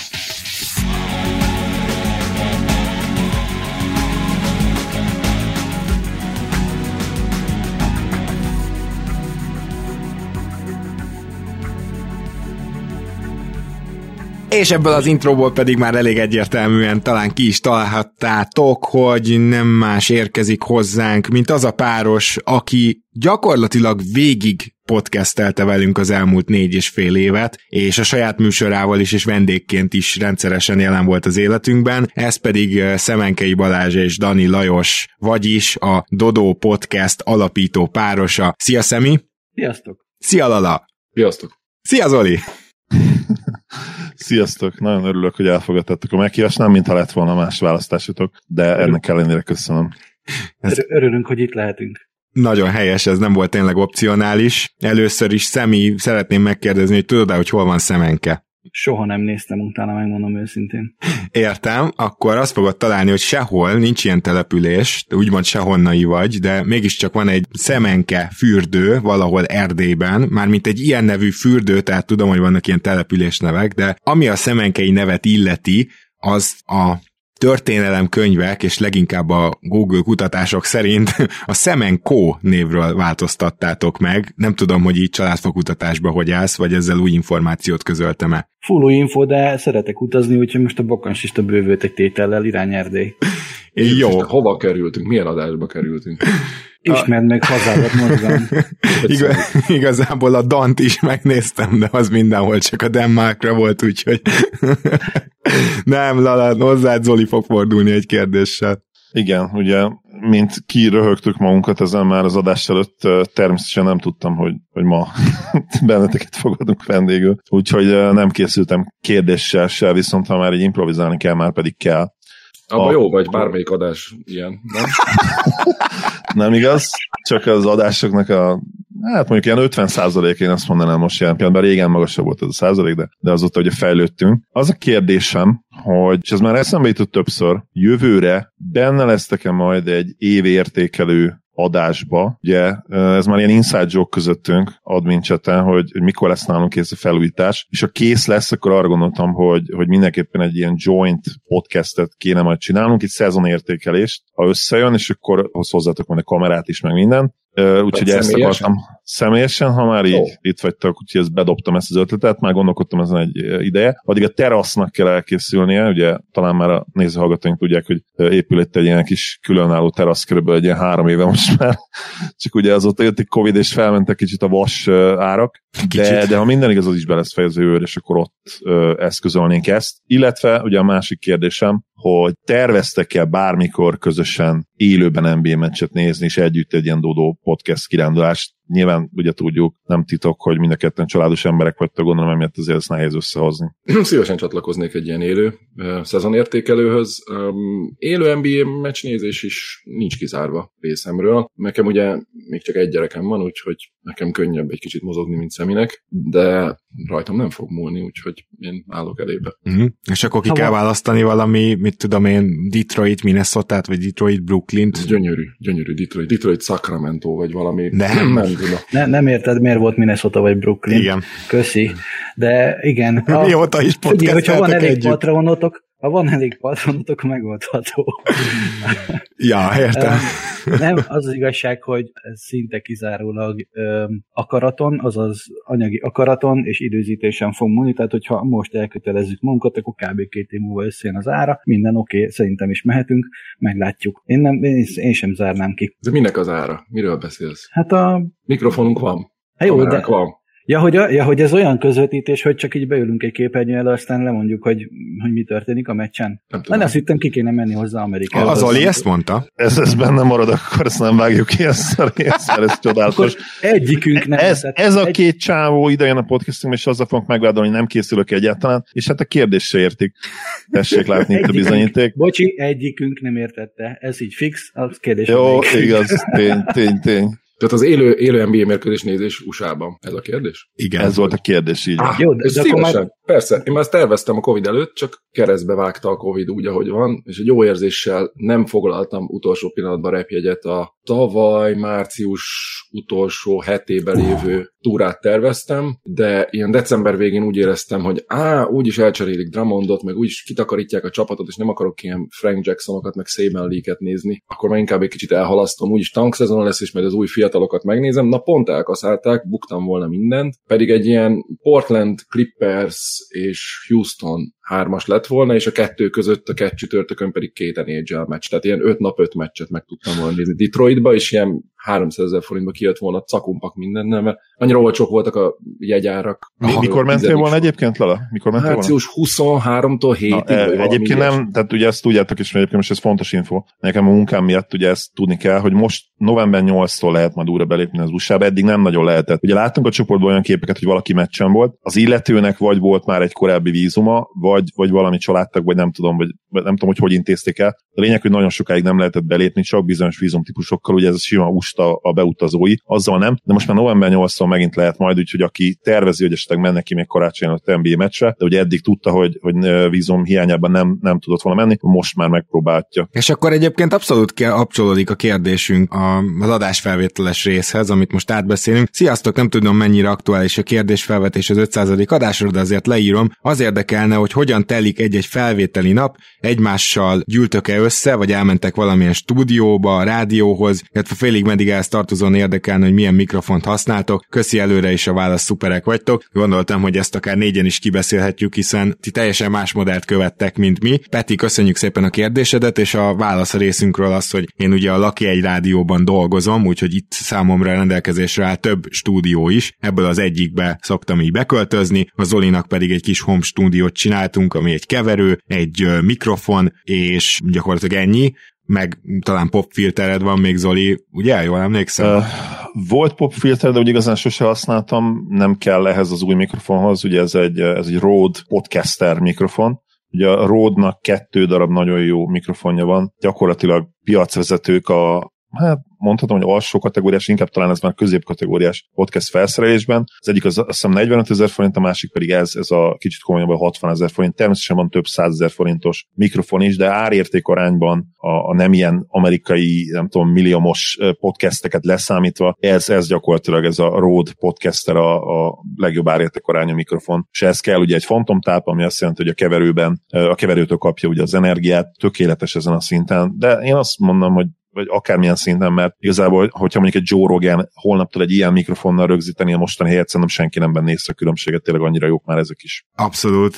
Nálunk itt több féle és fajta mikrofon is van, én egy audiotechnikát használok egyébként, de hát itt ugye teljesen le van hangszigetelve minden egyes stúdió, szóval ezek tényleg stúdió körülmények, amikből én veszem fel. És akkor Szemi, Lala, nálatok hogy lett ez megoldva, mert azért kalandos út volt az, amíg eljutottatok oda, hogy kicsit jobb minőségű legyen az a bizonyos felvétel a Dodo podcasten. Igen, igen, hát először is egy legegyszerűbb, legrosszabb headsettel, telefon headsettel, ami vállalhatatlan minőség kezdtünk el felvenni, és akkor szépen lassan fejlesztettünk. Én jelenleg szintén audiotechnika AT2020 USB pluszos, hát én azt arra kitehető milyen mikrofont használok, ami egy körülbelül másfél méteres sugarú félkörbe felvesz minden hangot tök jó minőségben, ez ilyen picivel kevesebb, mint 50 ezer forintba került. Ez, ez, ez tökre elég nekünk. Még a korábbi felvételekkor, amikor már javult a hangminőség, akkor hát tulajdonképpen a Telekom szponzorálta, csak nem tudnak róla, mert Szemi hozott két-három mikrofont a Telekomtól, mielőtt elköszönt a cégtől, úgyhogy azzal... azzal... De, várj, azt, azt én megvettem. Tehát az, Persze. Nem, az halál komoly, kicsit akciós volt, mert az online shopból a, az egyik kollégán keresztül tudtam megvenni, de 14 7 hétért tudtam megvenni, tehát az, az valóban vásárolt cucc. Rajta most is az van különben egy fejes. De várj, én 14-et adtam neked érte. Nem. Még mindegy, neki. mindegy. Nem tudom. De te kaptál egy billentyűzetet is, mit tudom én már? Na, ez, ez az, év, ez az év végébe is megy. Ez az év végébe is megy, nem csak az 500-ba, igen, itt uh, mindenféle üzekedést leleplezünk, és akkor személyi tőled is megtudtuk, hogy már lett mikrofonod, viszont ti néha össze is gyűltök. Most már ez csak úgy van, hogyha ha egy légtérbe vagytok, akkor egyből YouTube videó is kikerül? Nem, igazából a, még az én setupomnak a történetéből egy, egy szösszenetet még hadd csak meg. Az első adásunk az igazából szerintem úgy esett, hogy én autóban ültem kihangosítón, ami aztán még borzalmasabb volt, mint a bármelyik Bluetooth headsetje, amit emlegetett. Meg lehet nézni, hogy a, az első dolog podcastben mennyi súgás volt, és mennyi valódi hang. Viszont tök jót beszélgettünk, és, és ez volt annó a cél. Azóta tényleg nekem, nekem ez az egyetlen azt hiszem Hama, Urage gamer headsetem, hát nem, nem is headset, hanem fejhallgató, és ezt próbálom valami olyan USB portba bedugni a, a most aposomtól kölcsön kapott notebookon, mert korábban a céges notebook az jó volt erre a célra, de ez a kölcsön ez egy kicsit más kategória, vagy nem tudom, szóval, hogy próbálom egy olyan USB-be bedugni, ami legkevésbé súg, uh-huh. Szóval nekem, nekem gyakorlatilag ennyi a, a setup, viszont azt akartam még elmesélni, hogy igen, volt olyan, hogy YouTube, és akkor például a telefonommal vettünk fel, vagy Lala telefonjával, volt, hogy létrára tettük a tripodot, és akkor ott a mi teraszunkon próbáltunk valamit összehozni, az egy elég jó hangulatú adás lett. Mikor a notebookomat mutogattam a, mikro, az a, a kamerának, de, de nem is ez, hanem, hanem volt még olyan is, az adás, ami még ilyen pillanatban nincsen kint a felvétel pillanatában, de már elkészült egy Dodo podcast adás. Na ott például a setup az az volt, hogy Lala átjött hozzánk, leköltöztünk az alsó szintre, nem a szokásos asztali gépén indította el a felvételt, hanem egy notebookot hozott, ahol valahogy nem annyira akart működni a Zoom, úgyhogy az én notebookomat is behoztuk, amit beraktunk az asztal alá, és akkor én notebookáltam, hogy azon hallottuk a Marci hangját, a Lala notebookján megműködött a mikrofon. Uh. Úgyhogy ez egy, ez egy elég speckó setup lett. Hát akkor ez is mutatja, hogy a podcaster minden körülmények között podcastel, még akkor is, amikor gyakorlatilag a fején kell állnia. Viszont most még egy-egy kérdést kapunk tőletek, hogyha minden igaz, hogy Szemi kérdez engem, vagy Lala, illetve Zolit, azt rátok bízom, de akkor egy-egy kérdést várunk összesen. Én kérdezek Zolitól, ezt, ezt beszéltük így meg. És az a kérdésem, Zoli, hogy te hány olyan usa kifejezést ismersz, amit az, ahogy mondani szokták, után be tudsz illeszteni. Csak azért kérdem, mert a 160. adás óta 47 különbözőt számoltam meg, azelőtt még nem számoltam, úgyhogy kíváncsi vagyok, hogy mennyire lehet még számítani. Túl, túl sokat ebből egyértelmű. Illetve nyilván az is előfordul időnként, hogy, hogy azt hiszem, hogy ismerek egy kifejezést, és aztán kiderül, hogy nem. Senki nem a... ismeri más úgyse ezeket, úgyhogy teljesen legit, mert azt mondasz, amit akarsz. Igen. Én azt szeretném elkerülni, talán akik már ismernek ennyire, tudják, hogy itt igazából nem arról van szó, hogy én, én azt hiszem, hogy én hű, de jól beszélek angolul. Egyébként tényleg jól beszélek angolul, de nem, de nem erről van szó, hogy én ezt mindenki felé be akarom mutatni, hanem egyszerűen az agyam gyakorlatilag szerintem onnantól kezdve, ahogy, ahogy ugye a, megint angol jut eszembe a commercial, tehát gyakorlatilag a széles körben elérhető internet betette magát a, há- a háztartásokba. Én onnantól kezdve valamiért, most ez rossz szokás, vagy nem rossz szokás, azon lehet vitatkozni, angolul fogyasztom a, a contentet, bármi is legyen az. Ha bármi érdekel, arról angolul olvasok, ha angolul nézek meccseket, ma már szinte csak és kizárólag angolul olvasok olyan cikkeket is, amik olyan témába érdekelnek, ami ugye nem sport, például tudomány, bármi más, és ráadásul a munkám is az elmúlt, hát 12 évben, ugye előtte orvosi műszeres cégnél dolgoztam, az elmúlt 12 évben pedig ugye content gyártottam, először ugye külföldre angolul, aztán ugye jött az EasyGo, amiről már beszéltem, ami szintén azért nagy rész, mondjuk olyan 40% angol, és nagyon sokat beszélek ugye angol emberekkel, és, és ezért gondolom én azt, hogy ezek így szépen beívódtak, és az a szomorú egyébként, és ez tényleg viccen kívül szomorú, hogy érzem, hogy napról napra a magyarom az romlik. Próbálok is tenni ellene, de, de nagyon nehéz. Tehát a szókincsem, a szókincsem egyébként talán talán még jobb is lett, mert egyébként az angol segített abban, hogy, hogy olyan magyar idegen nyelvű kifejezéseket is megtanuljak, ami egyébként nem volt az ókincsem, viszont a fogalmazásom, ugye az élő beszéd az, az egyértelműen romlott, és, és hát még így a podcast mellett is, ami egyébként gyakorlásnak is jó, hogy ne Igen. bútulják teljesen el. Igen, és, és nem hiszem, hogy le tudok erről szokni, de, de ha tényleg, ha nagyon-nagyon szavar embereket, akkor én megpróbáltam, de, de nem hiszem, hogy sikerülni fog ezen a ponton. akkor ebben, ebben a lendülettel ezt nem is kérjük, viszont akkor szemitől én kapok egy kérdést. Egy pillanat, amíg referálnék az Olira is, hogy, hogy az, hogy munkában szerintem, azt mondtad, hogy 40% külföldiül kell beszélned, az azt jelenti, hogy, hogy egy idő után önként is átállsz arra, hogy, hogy egy csomó alkalommal, csomó szituációban angolul gondolkozol. Amikor munkaidő van, amikor ott vagy, akkor... Tehát egy, tök természetes, hogy, hogy angolul, az angol kifejezésmód, az angol szórendel, az angol nyelvtan logikával, az angol nyelvezettel gondolkozol, és van, amikor ugye hirtelen vissza kell váltani a magyarra, és önkénten is angolról visszafordítod magyarra. Egy idő után ez már szerintem tök természetes, és ezért aztán, ahogy mondod, hogy élő nyelvben is egyre inkább az angol fogalmazási stílust veszed fel, ez, ez full, full benne van, hogy én is így szépen mondjam. Én tökre ugyanezt teszem észre magamon, amióta munkahelyet váltottam, és hát nem tudom megtippálni, hogy hány százalékban, de X bőven nagyobb, mint 40, szerintem inkább 80% körül, hogy, hogy angolul kell beszélnem, vagy ír, írásban angolul kell kommunikálnom uh-huh. bárkivel, nagyon sok emberrel, ugyanezt teszem észre magamon. És valahol, valahol nagyon örülök, mert nagyon szeretem az angolt, és nagyon akartam használni, és a korábbi munkahelyemen gyakorlatilag nem volt rá esély, főleg mert német tulajú cég, és, és teljesen magyar kollégák, de itt meg, bocs, napról napra ugyanez van, és, és egyre jobban nem azt mondom, hogy süllyedek bele, hanem így épülök bele, vagy épül bele a tudatomba az angol nyelv, és azon röhögök a Lindával, a feleségemmel, hogy már itthon is egy csomószor angolul akarok megszólalni, és így passzívan kicsit így oktatom a családot, hogy angolul, hogy mondják, ami egyébként tök vicces, nem vicces, hanem tök jó, meg hasznos, mert a három iskolás gyerekünkből kettő már tanul angolul, tehát én nem akarok belevágni, de most így az életedet két percbe elmondtad, és a kérdést kéne felraknod, Gábor. Köszönöm szépen, Lalla, hogy ezt te mondtad el helyettem. Én pont azon gondolkoztam, hogy ezt hogy csináljam úgy, hogy ne legyen volt, és, és kösz, köszönöm, hogy szolidarítasz nem személyvel se én teljesen, teljesen együtt érzek. Nem tudom, hogy veled vagy Gáborra, igazából bármelyik kötökről is lehet szó. Mind a kettőnkkel Kér... együtt érezhetsz, igen, van miért. A kérdésem egyébként pont ide kapcsolódik, hogy Gábor, felvetted-e már Zukály Zoli alter egót podcasten kívül is az életben, mert ugye mindenki tudja, hogy, Gá- hogy Zoli igazából te vagy egy másik hangon, hogy tévében, vagy éjszakai életben, vagy Isten szex közben voltál már Zukály, Zukály Zoli. Annyira jó volt. Who's your daddy, ahogy mondani szokták.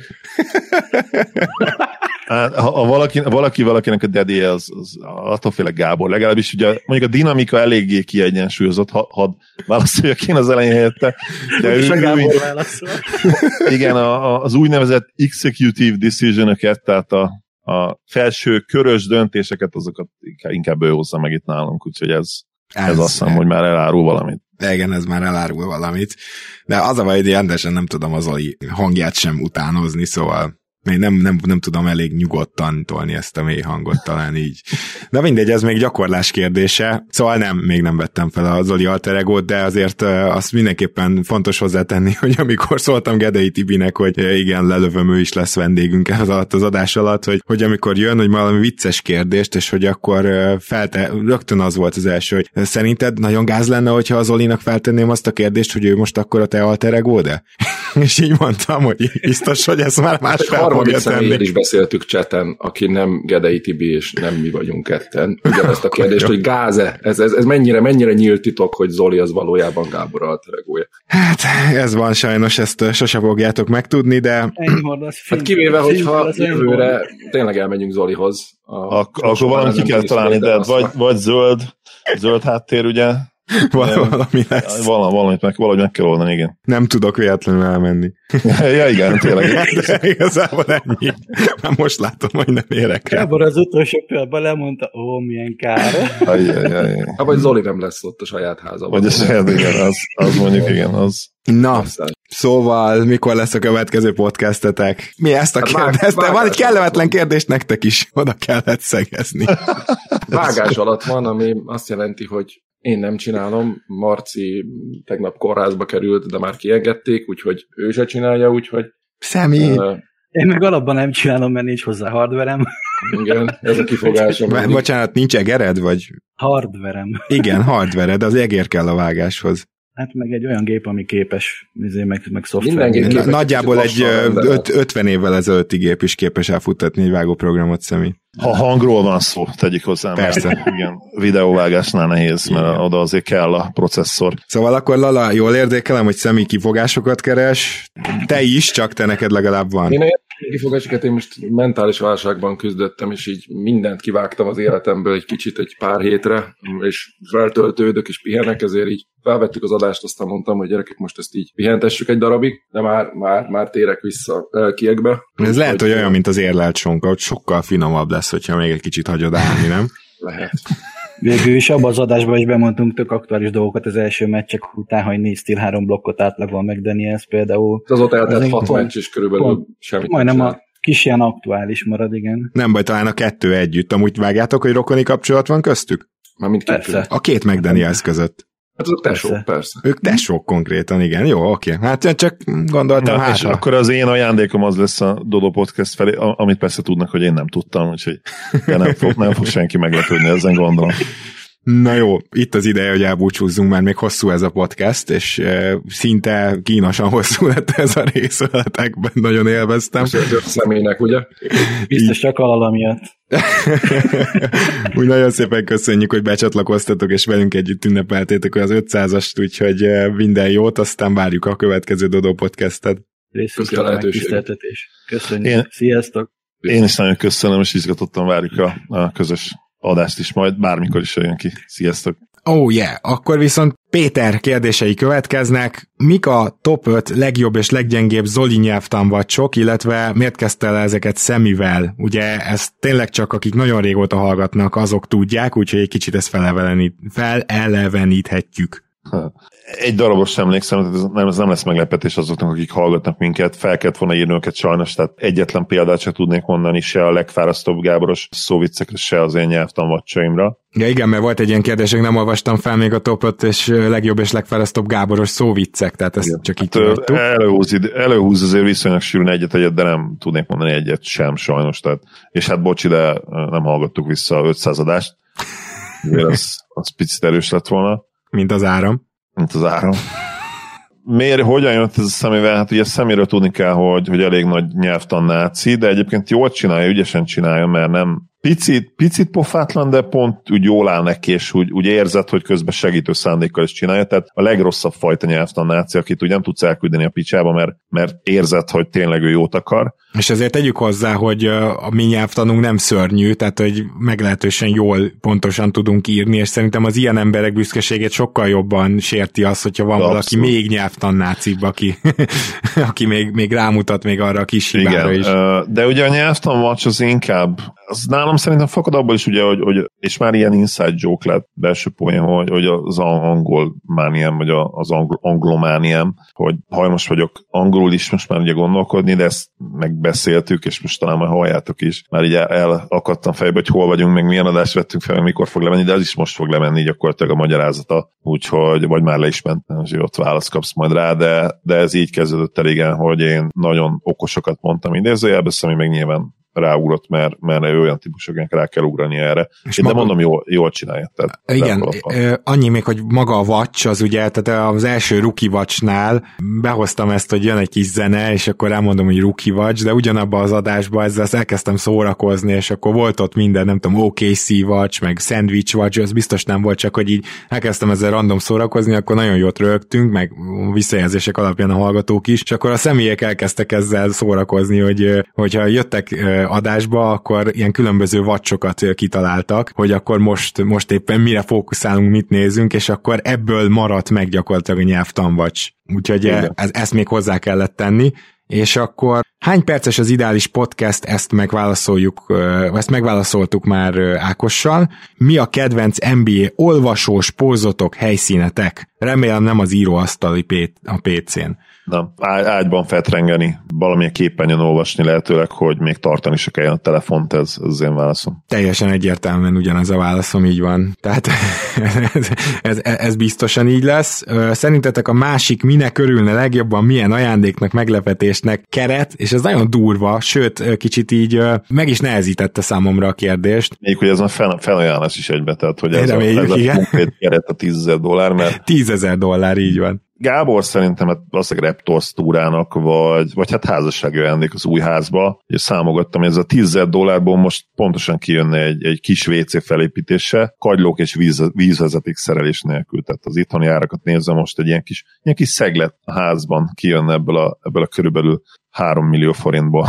Így van, viszont én meg pont úgy voltam vele, hogy tudom, hogy te is építkezel, és nyilván adná magát hát rengeteg dolog, például mondjuk a kosárpalánk, de hogyha mondjuk összetudnék hozni egy jótékonysági rendezvényen mondjuk Roger Federer idejön, és összetudnék hozni vele egy közös egyzést, meg egy interjút, amit utána meg is írhatsz, és mondjuk valahol meg is jelenik. Nem tudom, hogy erre 3 millió forint elége, de én nem tartom kizártnak, hogy ez elég legyen akkor, akkor ez lenne az én, én. Én kizártnak tartom, hogy elég legyen, de... Igen, én is egy kicsit. Uh, nem, hát az ilyen sztároknak a felép, felépti díja szerintem ilyen több százezer dollárnál kezdődik, tehát ő egy, egy globális... Igen, csak ez nem annyira fellépés, talán egy, egy interjúkérés.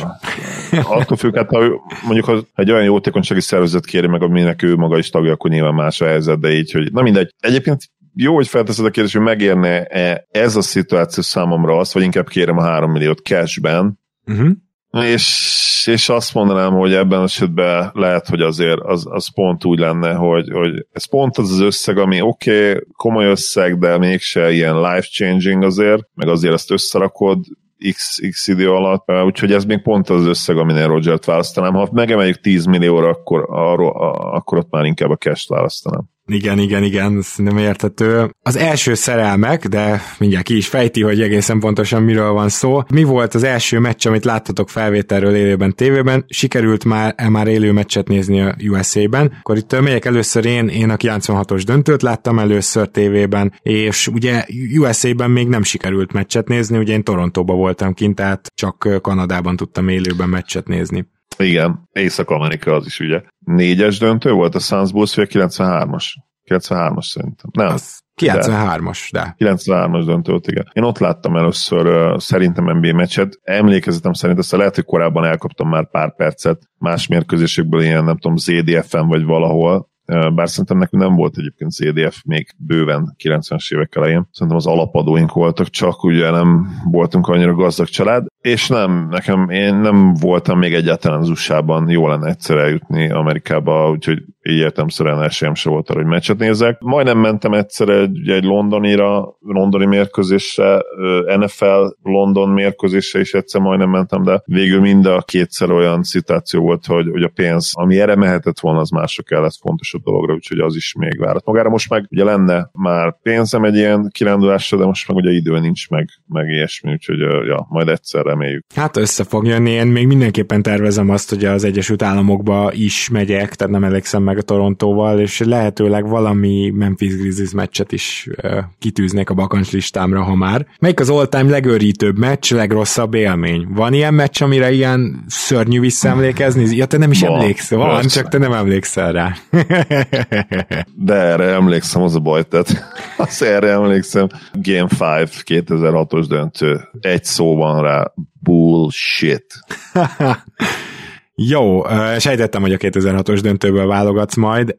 Én, én többi meccsből is tudok válogatni, de hát én szerintem a, a Hori body check, amikor ugye Igen. miatt vagy Nest megvédve, Stadimeyer és Dio berohant a pályára a padról, és ezzel eldölt egy olyan párharc, ami Igen, lehet, hogy megakadályozta a Suns. Ami extra ideges volt, hogy a következő mérkőzésen 21 ponttal vezet, 20-21 ponttal vezetett a Suns, és onnan sikerült kikapni. Tehát oké, okay, nem tudjuk soha, hogy mi lett volna, de, de az, hogy két egyik legjobb játékosa nélkül 21 pontos vezetésre tesz szert, aztán azt leadja. Jó eséllyel azért esélyük lett volna azon a mérkőzésen maradjunk annyiba, és, és azt megnyerették volna. Sose tudjuk meg. Sose tudjuk meg, de azt hiszem, hogy messze ez a, az ilyen all-time frusztráció csúcsa. Nekem feleségeitek ismerik-e egymást, még csak nekem van feleségem. Zoli, nem, nem, nem történt titokban az elmúlt pár napban semmi, amiről nem tudok, nem, ugye? Nem tudok róla. Gyerekem lehet, feleségem biztosan nincs, mert ahhoz, ahhoz kell az aktív. Mondjuk a gyerekhez is kell az aktív részvétel, csak korábban és rövidebb ideig is elég, és ugye nincsen róla papír, Igen. hogy bármi más bizonyíték.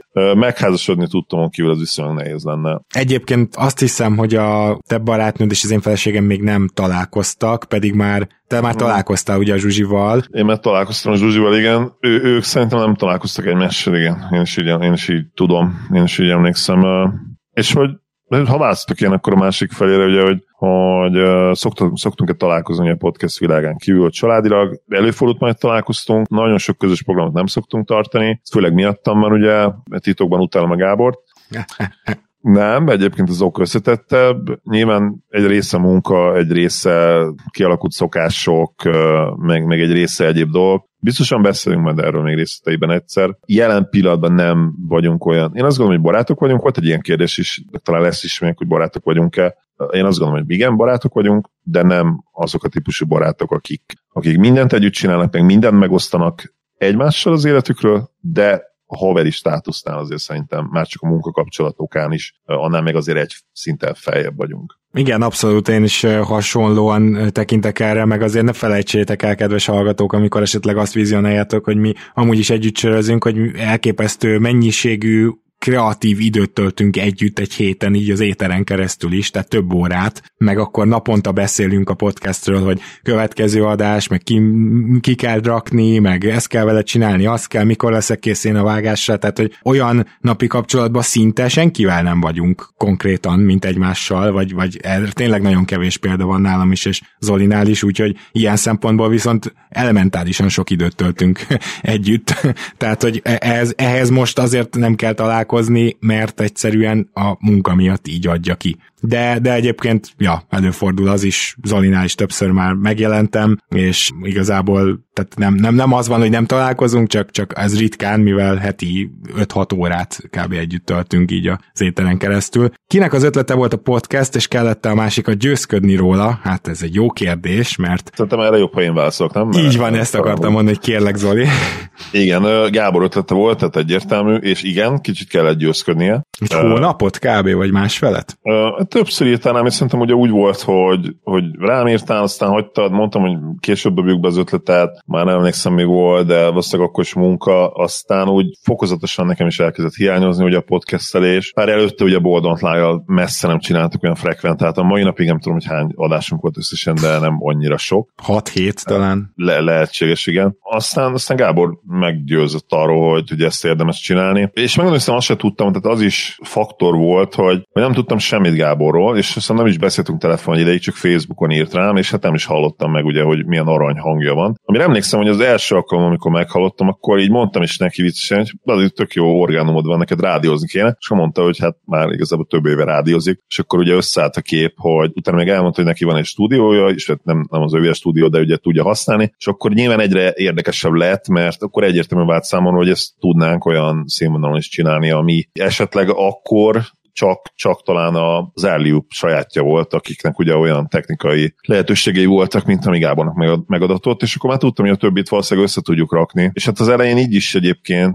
kellett az idő, tehát a Patreonnál ugyanez volt a helyzet, hogy Gábor győzött meg arról, hogy, hogy mi erre készen állunk, illetve lehet talán arra még inkább, hogy, hogy, hogy a magyar országi piaca a, a közelgaz készen áll rá. Én ebben nem voltam biztos, de ebben is ő, az ő meglátása volt a, a reális, és, és mint, mint kiderült, ott tartottunk már akkor, ahol. És a név az meg szintén, tehát ebből is látszik, hogy ki a fontosabb tagja a podcastnek. A nevet is Gábor találta ki, ő küldött nekem tovább. Ja, hát igazából mind a ketten küldtünk egymásnak ötleteket. Én, én is küldtem neked, nem Igen, egy négy-ötöt te is, én meg Igen. vagy 15 nem tudom. De Mind, minden esetre a keleten nyugaton nekem, nekem számomra kiugrott abszolút, úgy mondtad, és az egyértelműen az a legjobb. Olyan egyszerű, de mégis frappáns. Igen, igen, igen, az nekem is, tehát összenéztem, és az, az egyértelmű volt, úgyhogy ezt nem volt nehéz kiválasztani, amikor már így az ötletbőrzén túl voltunk. Igen, az, igazából az egyetlen jó ötlet volt, körülbelül a nevek között szerintem úgy igazán.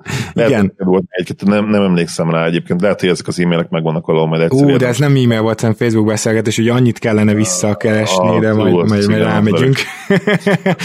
Van egy ilyen, hogy ő volt az első választás, vagy csak B-terv, erről én tudok nyilatkozni, hogy annyira az Oli volt az első választás, hogy az Olira írtam rá, és utána nem is írtam rá senkire, hanem megvártam, amíg az Oli azt mondja, hogy oké, okay, kezdjük el. Úgyhogy oh. ez teljesen egyértelmű volt. Volt előtte protest próbálkozásotok, hogy az Olinak a Boldont le, illetve volt az Olinak egy ilyen félórás magánszáma, ami után én rájöttem, hogy az Olival akarok podcastelni, úgyhogy eh, igazából ennyi. segítő, érdemes segítőkezet nyújtani. Én emlékszem arra az adásra, esküszöm élveztem felvenni. Előre megírtam konkrétan az egész adásnak a szövegét. Nem emlékszem, hogy hány szó lett, de ilyen 3-4 ezer szó. Aztán vágás nélkül egybe felvettem az egészet, úgyhogy páran írtatok, emlékszem, hogy hát, hát érdekes volt, végülis jó volt, de úgy érdekes, ugye.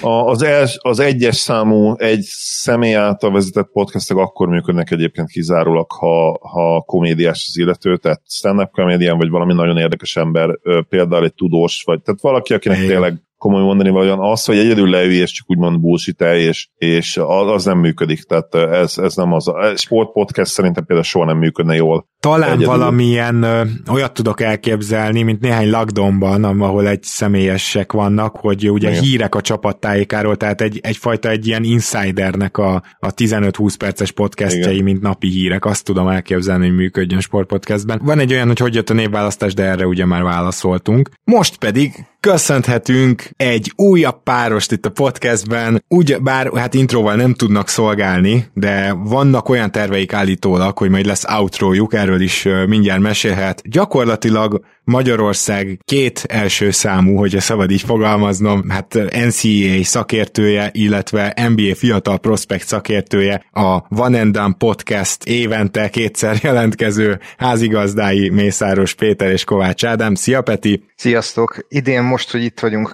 közösen, szerintem csak egy podcastünk lesz, mert ezzel letudjuk a felét az éves termésnek, de azért köszönöm szépen, hogy itt a termékenységünkről is beszéltél. Hello, hello, szia Zoli!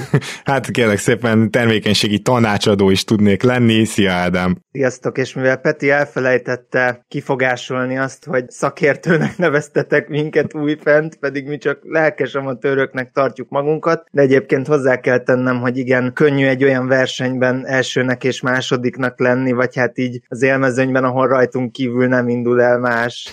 Sziasztok!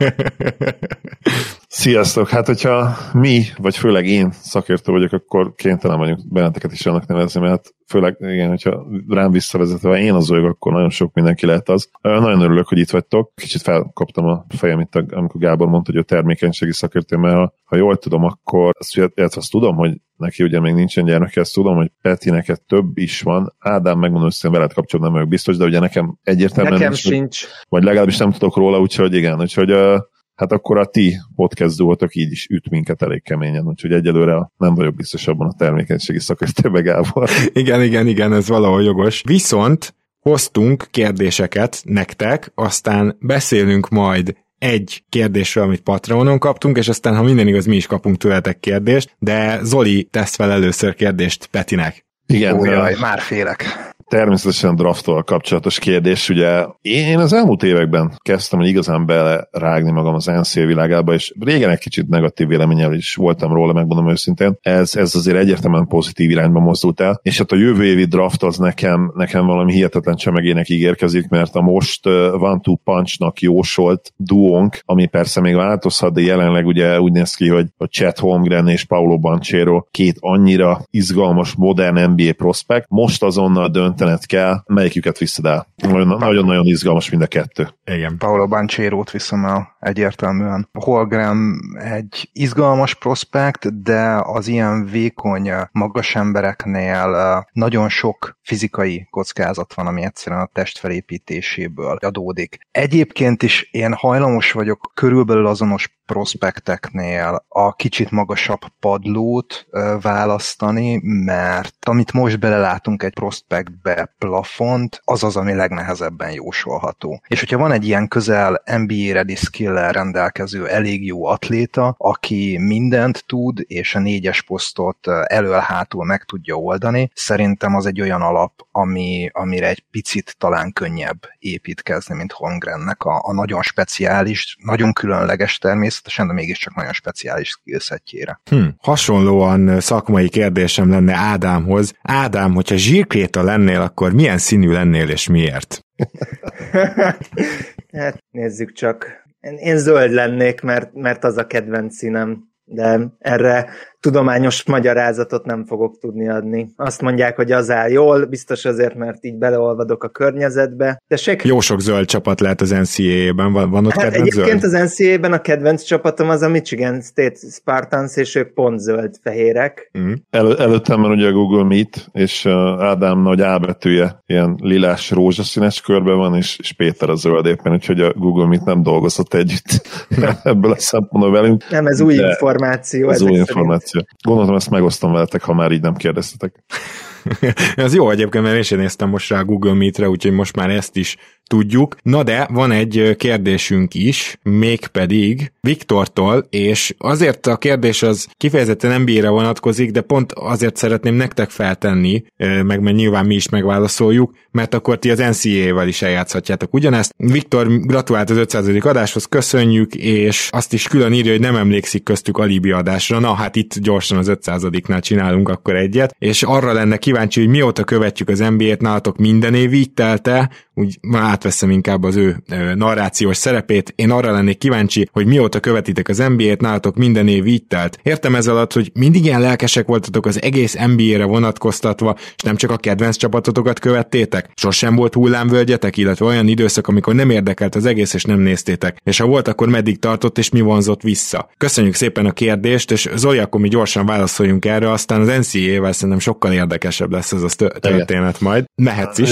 Nekem az első NBA döntő, amit láttam, az a Suns Bulls volt, ami a 94, de az, annak lassan 30 éve, de nem mondhatom azt természetesen, hogy 30 éve követem az NBA-t, mert utána még amire nyilván csak a döntőket tudtuk nézni ugye pár évig, meg időnként egy-egy meccset, a következő NBA meccs, úgy egyáltalán amire emlékszem, az a 98-as döntő, ugye a Bulls és a Jazz között, és aztán a, nekem a 99-es döntő van még meg, de ugye ott a Knicks és Spurs. Tehát ott mondhatjuk, hogy abban az, azokban az években döntőket követtem, de ott is kimaradt 94 és 98 között négy év, amikor egyáltalán nem néztem a döntőket se. Tehát ez, ez így megmarad bennem. Megmaradt, hogy nem maradtak meg bennem a döntők, tehát nem néztem. Igen. Uh, aztán úgy, úgy, úgy igazán, amióta azt mondanám, hogy nyilván hogy internet is van már az ember otthonában, az volt nekem 2002 szerintem, vagy 2001, vagy 2002, inkább lehet, hogy 2001, úgyhogy én azt mondanám, hogy azóta, tehát gyakorlatilag, gyakorlatilag 20 éve mondhatom, hogy követem a rendszeresen, és ebből úgy, úgy nagyon-nagyon hardcore módon 2005 óta, tehát 20 éve követtem rendszeresen, és 15 éve hardcore módon. Igen, egyébként teljesen hasonló helyzet, csak én a 96-os döntőt láttam először, de egyébként van is köztünk ugye három év, úgyhogy ez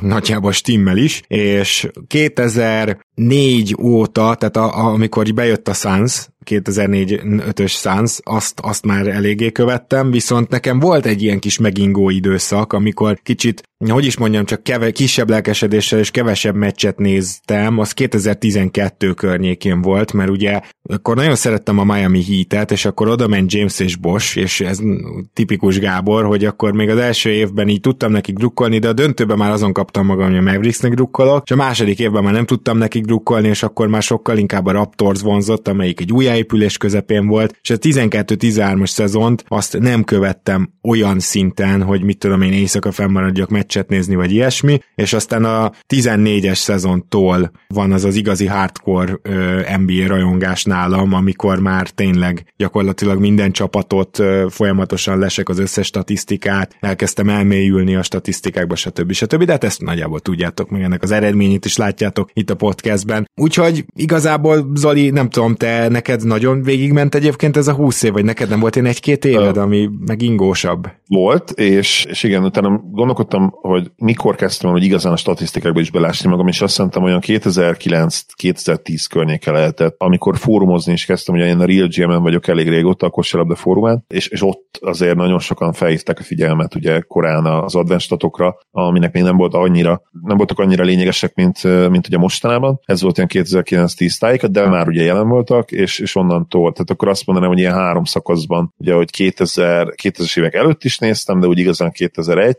2001-től néztem ugye a döntőket állandóan, 2004-től ugye jött már ez a még több meccset nézzünk, és 2010-től pedig már a, a Mavericksnek az összes mérkőzését megnéztem szerintem az elmúlt, nem tudom, 10 plusz évben, és ugye a statok is nagyon elkezdtek érdekelni, szóval ez a leghardcore időszak, ez körülbelül 10 éve tart. Na és a srácok, akkor nagyon kíváncsi vagyok, és akkor először Ádámot szólítanám meg. Ádám, te nem ma kezdted el sem az NBA követését, de te az NCAA követését is már egy jó ideje tolod. Ebbe voltak ilyen, ilyen megingások, amikor nem annyira érdekelt, vagy azért minden évben meg tudod nézni a kellő számú meccset? Nekem rengeteg megingásom volt.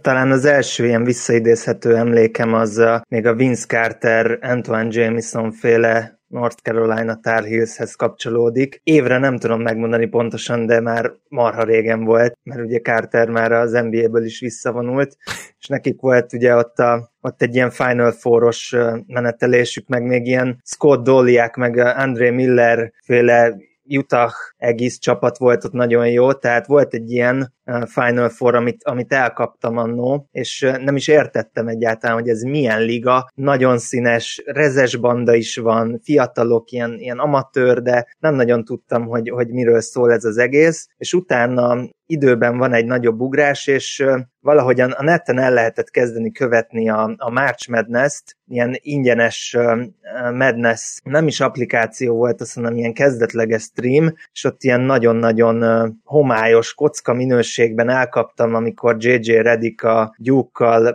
játszott az LSU Tigers ellen, ahol még Big Baby Davis meg Tyus Thomas voltak, és akkor kikaptak ott Redikék. Akkor nagyon tetszett nekem a, ez a March Madness, és utána kezdtem el igazából így, így követni, meg megérteni a lebonyolítási rendszert is, és amitől pedig így teljesen fanatikusként követem, az gyakorlatilag Steph Curry feltűnése a Davidson Egyetemen, amikor a Spartansnak is jól ment, utána Draymond Greennel, ez a Harrison barnes is ugye kihúzta ezeket a játékosokat a, a Warriors, tehát jól sikerült draftok voltak, és így át tudtam kötni az NCA-t és az NBA-t így egymással, tehát gyakorlatilag onnantól kezdve én már eléggé fanatikusan követem, és sajnos annyira fanatikusan, hogy, hogy én ezért nagyon a, a közösségi ilyen megbeszélgetésekben sem tudok nagyon részt venni, mert nekem egy ilyen saját idő hurkom van, vagy idővonalam, mert nem szeretek úgy meccset nézni, hogy tudom az eredményt, és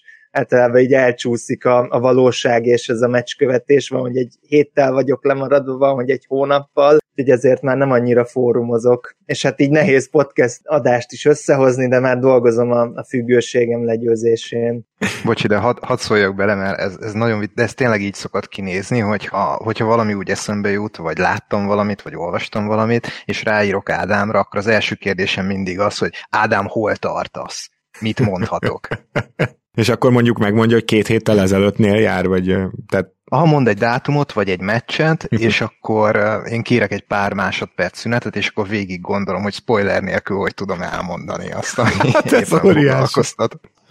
És Peti, nálad mi a helyzet ilyen szempontból? Én inkább a draft felől közelítek, tehát hogy az NCA nekem a draft felől lett érdekes, ez egy ilyen kattanás nekem, hogy tényleg így a 90-es évek végéről, 2000-es évek elejéről is ilyen emlékeim vannak, amikor még nagyon intenzíven nem csak is sportújságokból, amikor el, a Sport TV-n megjelent az NBA, akkor már el, elkezdtem követni. TV3-ból még csak ilyen nagyon szorványos emlékeim vannak. Viszont az, hogy, hogy kik az újoncok, az, az nekem mindig izgalmas volt, hogy itt vannak srácok, akik bekerülnek a ligába, és erről nyilván lehet valahol tudni információt, hogy kik ezek, meg honnan jönnek, meg mit kell róla tudni, de hogy ilyen casual NBA nézőként az annyira ilyen fehér lap, és akkor így vannak ilyen emlékeim, hogy apámhoz bejutok a munkahelyére, ahol van internet, és ott kinyomtatom a, a nyári draft listát, ahol lényegében csak nevek, meg magasságok, meg ilyesmi vannak, szóval, hogy ez, hogy valamit megtudni azokról, akik bekerülnek a ligába, és akikből majd esetleg lehet valami, ez nekem egy kattanásom. És volt egy a, nekem az NBA követésében is, és a 2017-es draft volt az, ami így visszaszívott. Pont a draft környékén kapcsoltam be újra a ligába, és akkor, akkor megint arról kezdtem el olvasni, nézni, infókat gyűjteni, és úgy jutottam el az NCA-hez, hogy ó, hát már most a neten lehet ilyen meccseket is nézni.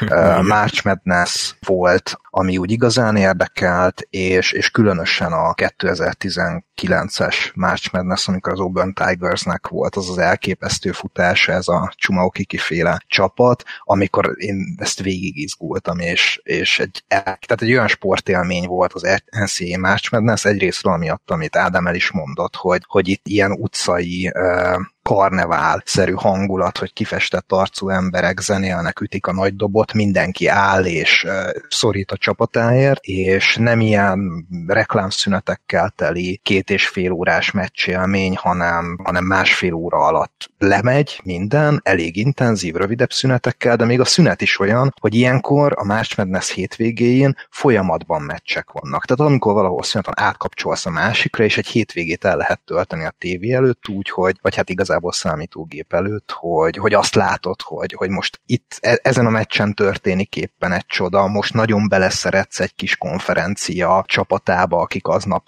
kifogták a ritmus, de soha nem lesz egyik játékosból sem profi, sem nem, hogy NBA játékos, de azon a meccsen éppen nagyon jók és megfognak valakit. Szóval, hogy ez a, ez a hangulat, ami, ami 19-ben beszívott Na, jó van, hát akkor teljesen különböző úton érkeztetek gyakorlatilag, és most vajon mennyire lesznek különbözők a kérdések, amiket kapunk? Nem tudom, hogy ki kérdez majd kit, de Zoli is egy kérdést kap meg én is, úgyhogy eresszétek szabadjára. Szerintem nagyon különbözőek lesznek a kérdések, ezt, és ezt picit máshogy értelmeztük, mint ahogy ti ezt tegnap mondtátok nekünk, mert az én kérdésem az mindkettőtökhöz is szólna, és akkor fel is vezetném, hogy szoktunk mi együtt ugye ilyen mock draft csinálni, meg szoktunk együtt elmélkedni prospektekről, és az én kérdésem az arra irányulna, hogy vagy kik azok a játékosok, akiknél úgy sikerült a, az elkövetkezendő karrierje, hogy teli találat volt részletekről, még mielőtt megérkezett volna a ligába, és nagyon kampányoltatok miatta, és ez bejött, és ki, vagy kik azok a játékosok, akiknél szintén nagyon lelkesítettétek már előre a hallgatóságot, de óriási basz lett, és ezáltal nektek is egy, egyfajta mellényúlás.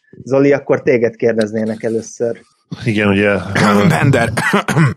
Bender, igen, Bender, ez nagyon jó, igen. Bár hozzáteszem, hogy mindig azt mondtam, hogy Bendernek magas a plafonja, és ezt a mai napig tartom, hogy szerintem magas plafonja volt annak ellenére, hogy hát nagyon csúnyan bevert a fejét, mert nem, Magasról nem, szakadt rá az a plafon. Magasról szakadt rá a plafon, igen, ez jó, köszönöm. Frankel is picit azért mellé lőttem, de nyilván nem volt top pick, és most nálunk próbálja megmenteni az NBA karrierjét, ugye Frank Nilikináról beszélek, aki nyilván nagyon bejött, sőt, hát túl is szárnyalt az elvárásaimat, az, az Luka, akiért oda cseréltem volna fél királyságot, de az mondjuk ilyen kicsit ilyen könnyebb történet volt, és, és valamennyire csalás is, akivel nagyon-nagyon mellé lőttem, hadd gondolkozzam. Dennis Smith Jr.-ral.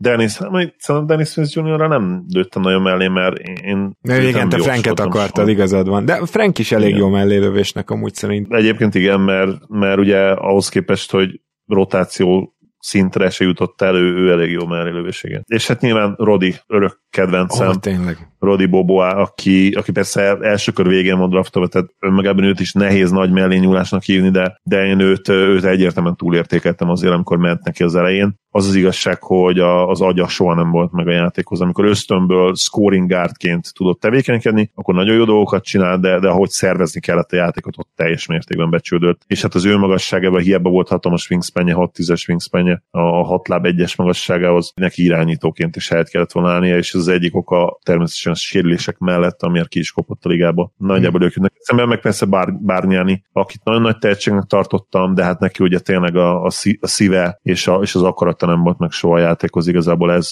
ő, ez volt az ő legnagyobb hiányossága, hogy puha volt mentálisan, és, és nem volt hajlandó megtenni mindent, hogy a lehető legjobb játékos váljon. 2010... Én is mondhatok egyet, bocsánat, most Ja, így eszembe igen. jutott Zoli, hogy Nico Menionér is nagyon kampányoltál. Ó, tényleg. Igen, Menion, Meniont is szerettem. Más kérdés, hogy én őt azért nem tartottam olyan jó NBA prospektnek, de mivel olasz, és, és úgy néz ki, ahogy a személyiségét nagyon kedveltem, és egyébként biztos, hogy mindig fogok neki drukkolni a- az olasz válogatottban, de én azt gondolom, hogy azért nem feltétlenül mondtam azt soha, hogy ő belőle nagyon nagy NBA játékos lesz. Egy érdekes prospekt volt egyébként, tehát az első körben megkockáztattam volna talán én is, ugye a 20. hely környékén. Hát ugye most átjött, azt hiszem Európába, jól mondom? Igen, Olaszországban van. Olaszországban játszik, igen. Szerintem ő még lehet amúgy NBA játékos is Európában, én, én jó karriert várok tőle. Most ugye volt valami hihetetlen durva vírusos betegsége szegénynek, ahol nem is tudom. Tehát úgy, úgy fogyott le konkrétan 30 kilót, hogy eleve volt, vagy nem tudom, 70, 80 kiló max az ember. Tehát valami egészen hihetetlen, tényleg úgy nézett ki, mint egy szegény végstádiumos rákos beteg. Egészen elképesztő volt, hogy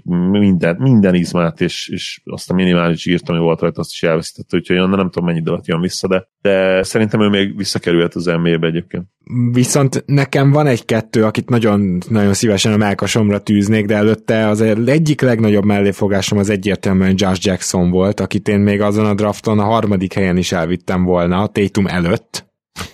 Most gondoljunk ebbe bele. És, és Josh Jacksonra egyszerűen túlságosan ráhúztam azt, hogy a Marion hasonmás, és mivel tudjátok, hogy a kedvenc játékosomról volt szó, ezért beleszerettem már a draft előtt, sőt, róla akkor elkezdtem nézni még felvételeket is, ö, még, ö, még az NCAA karrierjéből, és persze highlightokat, ami, ami akkor jöttem igazán rá, hogy az NCAA játékosokat highlightok alapján felmérni tényleg baromság. Egy NBA játékost is százszor jobban felmérhetsz a highlightjai alapján, mint egy főiskolást. Viszont ugyanehhez a drafthoz kötődnek a, a, a leges, legnagyobb sikereim, azt gondolom, ugyanis pont a 2017-es draft után vetettem fel először azt a problémát, hogy a magasokat draftolunk elő jelenség annyira káros lett az azelőtti években, ugye, hogy elkezdtek már nem, nem mertek hozzányúlni a magas emberekhez a csapatok, és emlékszem, hogy főleg az is érdekes volt, hogy Zoli, te is mondtad, hogy hát azért te nem látsz ezekbe a játékosokba annyit, mint akiket most fel fogok sorolni, és mind a háromról mondtad, és mind a hármat nagyon-nagyon korán bemondtam, hogy elképesztően jó lesz. Bam Adebayoról, John Collinsról és Jared Allenről beszélek. Amikor ezt ennek a jelenségnek az áldozatai voltak ők, akkor emiatt nagyon hátul mentek el, és hogyha most megnézzük, hogy milyen játékosok lettek belőle, akkor ezt tényleg a pajzsomra tudom tűzni, mint hármukat. Ha már megszólítottál, hadd reagáljak, megmondod, hogy egyáltalán nem emlékszem erre, tehát valószínűleg biztos így volt, ha azt mondod. Jared Allen érdekes játékos, tehát ő azért jól kezdte ezt az idény, de nem tudom, hogy a modern NBA-ben ugye tripla nélkül mennyire lesz majd hatékony, kiderül. Hát figyelj, Ugye- egy kezdőcenter lett, legit kezdőcenter, azt azért elmondhatjuk. Uh, igen. Adebayo, kezd. meg All-Star, John Collins, meg valószínűleg lesz még All-Star. Én, én megmondom hogy azért fura, hogy Ben Adebayoról, mert én, én úgy emlékszem, hogy legelejétől kezdve nagyon szerettem őt, mint prospekt, de le, lehetséges, hogy így volt. Te, te tudod, mi lepődtél meg? Azon, hogy ő tud passzolni. Tehát, hogy őnek, ne- ezt, ezt nem láttad bele a játékába, és akkor mondtad, hogy hát, de nincs triplája, mondtam, hogy hát, de nagyon jól passzol, meg majd figyeld meg, és akkor ez volt az egyik ilyen dolog, ami, ami nekem nagyon bejött. Igen, mert arra biztosan emlékszem, hogy én védekezésben az elejétől elit prospektnek tartottam, és úgy gondoltam, hogy, hogy lehet akár évvédője is majd. Úgyhogy, de igen, lehet, hogy egyébként a támadó játékában nem néztem ki annyit, amennyi jelen például benne van, de ezen is azért már én azt gondolom, hogy idő után változtattam, és most már Persze. tényleg egy triplára van gyakorlatilag szupersztár státuszra, meg azt azért már elég régóta mondom, hogy én Anthony Davis light, nekem ő már, és tényleg az kell, hogy, hogy megtanuljon triplázni, aztán gyakorlatilag felérhet arra szintre. Peti, jöhet a kérdés. No, hát személy és Lala elmélete után szabadon kis önelemzésre kérünk, vagy kérlek téged, vagy titeket, és eljátszottam gondolattal, hogy globális podcaster Newstar programot hirdett az Atletik vagy bárki más, és egymásról kellene egy scout reportot írnotok. Erősségek, gyengeségek, fizikai paraméterek, background, post, milyen csapatban lenne jó fit a másik, bármi, ami eszetekbe jut, és ilyen kicsit scout report jelleggel beszélni a másik. De mint gondolom, nem, gondolom nem sport. Igen, nem, nem sport kontextus, gondolom. Nem, podcasterként. podcasterként. Mi az erősség, mi a gyengeség, milyen fizikai paraméterek vannak? Hát ami, tehát bármit rá lehet húzni erre az analógiára szerintem.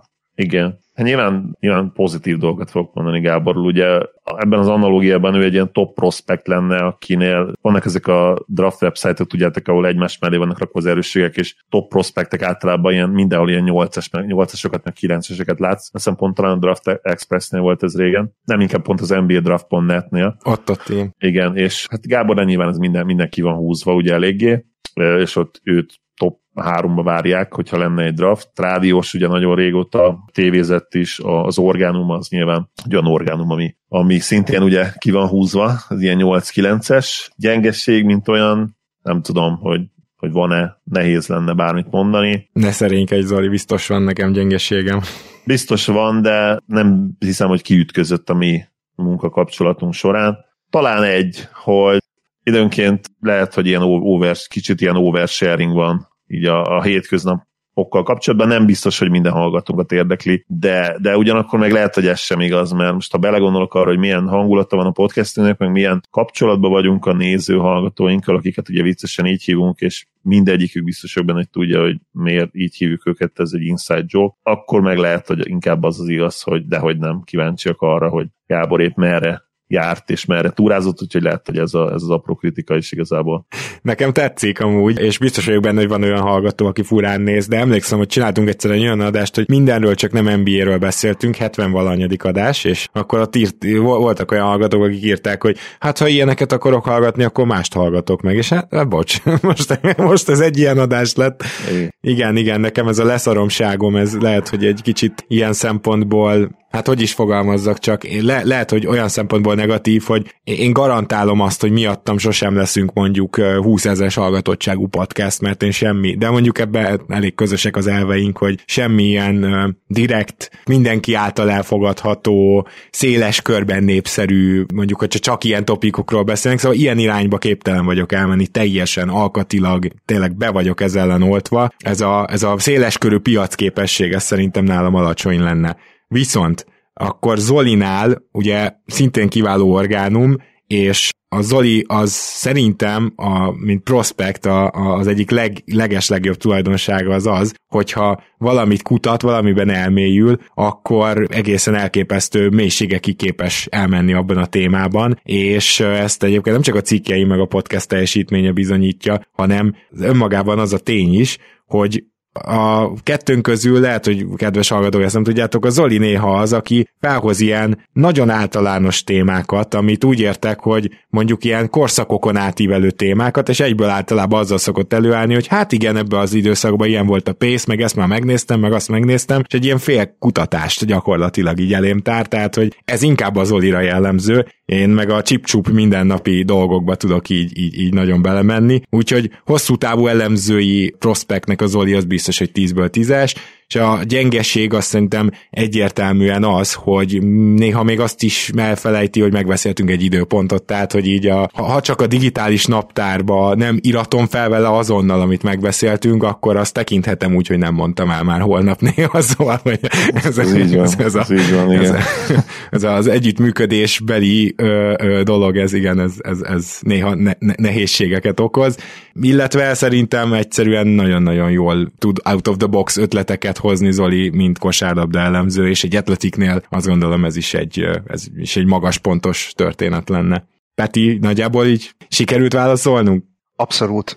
Egyébként így ez az out of the box, ez, ez Zolinál az egyik első volt, ami úgy az én fejemben is körvonalazódott, amikor elgondoltam, hogy hogyan is lehet válaszolni egy ilyen kérdésre, úgyhogy pöpec volt. Köszönöm szépen, srácok. Na, én meg kösz, köszönöm ezt a, ezt a pókot.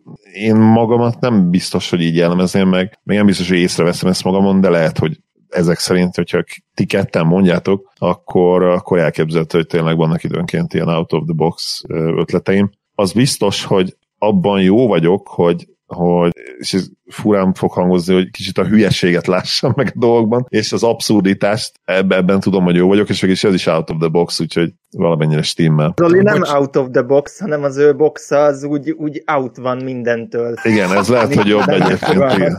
Ez lehet, hogy, ez lehet, hogy jobb. Igen. Saját külön boxom. Igen. Én még annyit akartam ehhez hozzátenni, hogy még valószínűleg a podcastnél erős mínuszpontok, vagy negatív pontok lennének a Zoli szerénységet maga ilyen szempontból. Maga biztos vagy, de hihetetlenül szerény, ami néha idegesítő. Az igazság, hogy nem viselem jól, ha, ha nagyon megdicsérnek, nem tudom miért. Biztos ez ilyen valami, valami hozott dolog, ugye mindenkinek van ez a, ez a csomagja, amit egy élete során cipel. Valamilyen nem, nem bírom el, elviselni, ne, nehezen viselem azt, hogyha nagyon jó dolgokat mondanak rólam. Lehet, hogy azért, mert nem feltétlenül hiszem el mindig, és ennek úgy közel lehet az önbizalomhoz, mert egyébként én is azt gondolom, hogy önbizalmam van, talán időnként túl sok is, úgyhogy ezzel, ezzel nincsen probléma. Na majd egyszer lehet, hogy erről is beszélünk, külön egy ilyen, biztos vagyok benne, hogy ha már visszacsatolhatunk Gábor az oversharingre, hogy alig várják a hallgatóink, hogy egy adásban, egy, egy adás csak is kizárólag arra szenteljünk, hogy, hogy az életünkről, meg az érzéseinkről beszéljünk. Ez az adás is eljön, de szerencsére az nem az 500 viszont szerencsére itt volt ma velünk, és ünnepelt együtt velünk Mészáros Péter és Kovács Ádám. Köszönjük szépen, hogy eljöttetek. Köszönjük szépen a meghívást, és gratulálok a, vagy hát gratulálunk a szép jubileumi számhoz, és, és még legalább 5000 adást kívánok nektek. ez kemény, ez kemény igen. Ezt most nem tudom eldönteni, hogy jó kívánság, vagy ez már inkább, ez, ez inkább rossz az, az már a purgatóriumban, vagy a pokolban is lenne, vagy a, remélhetőleg a mennyben pár, pár abból.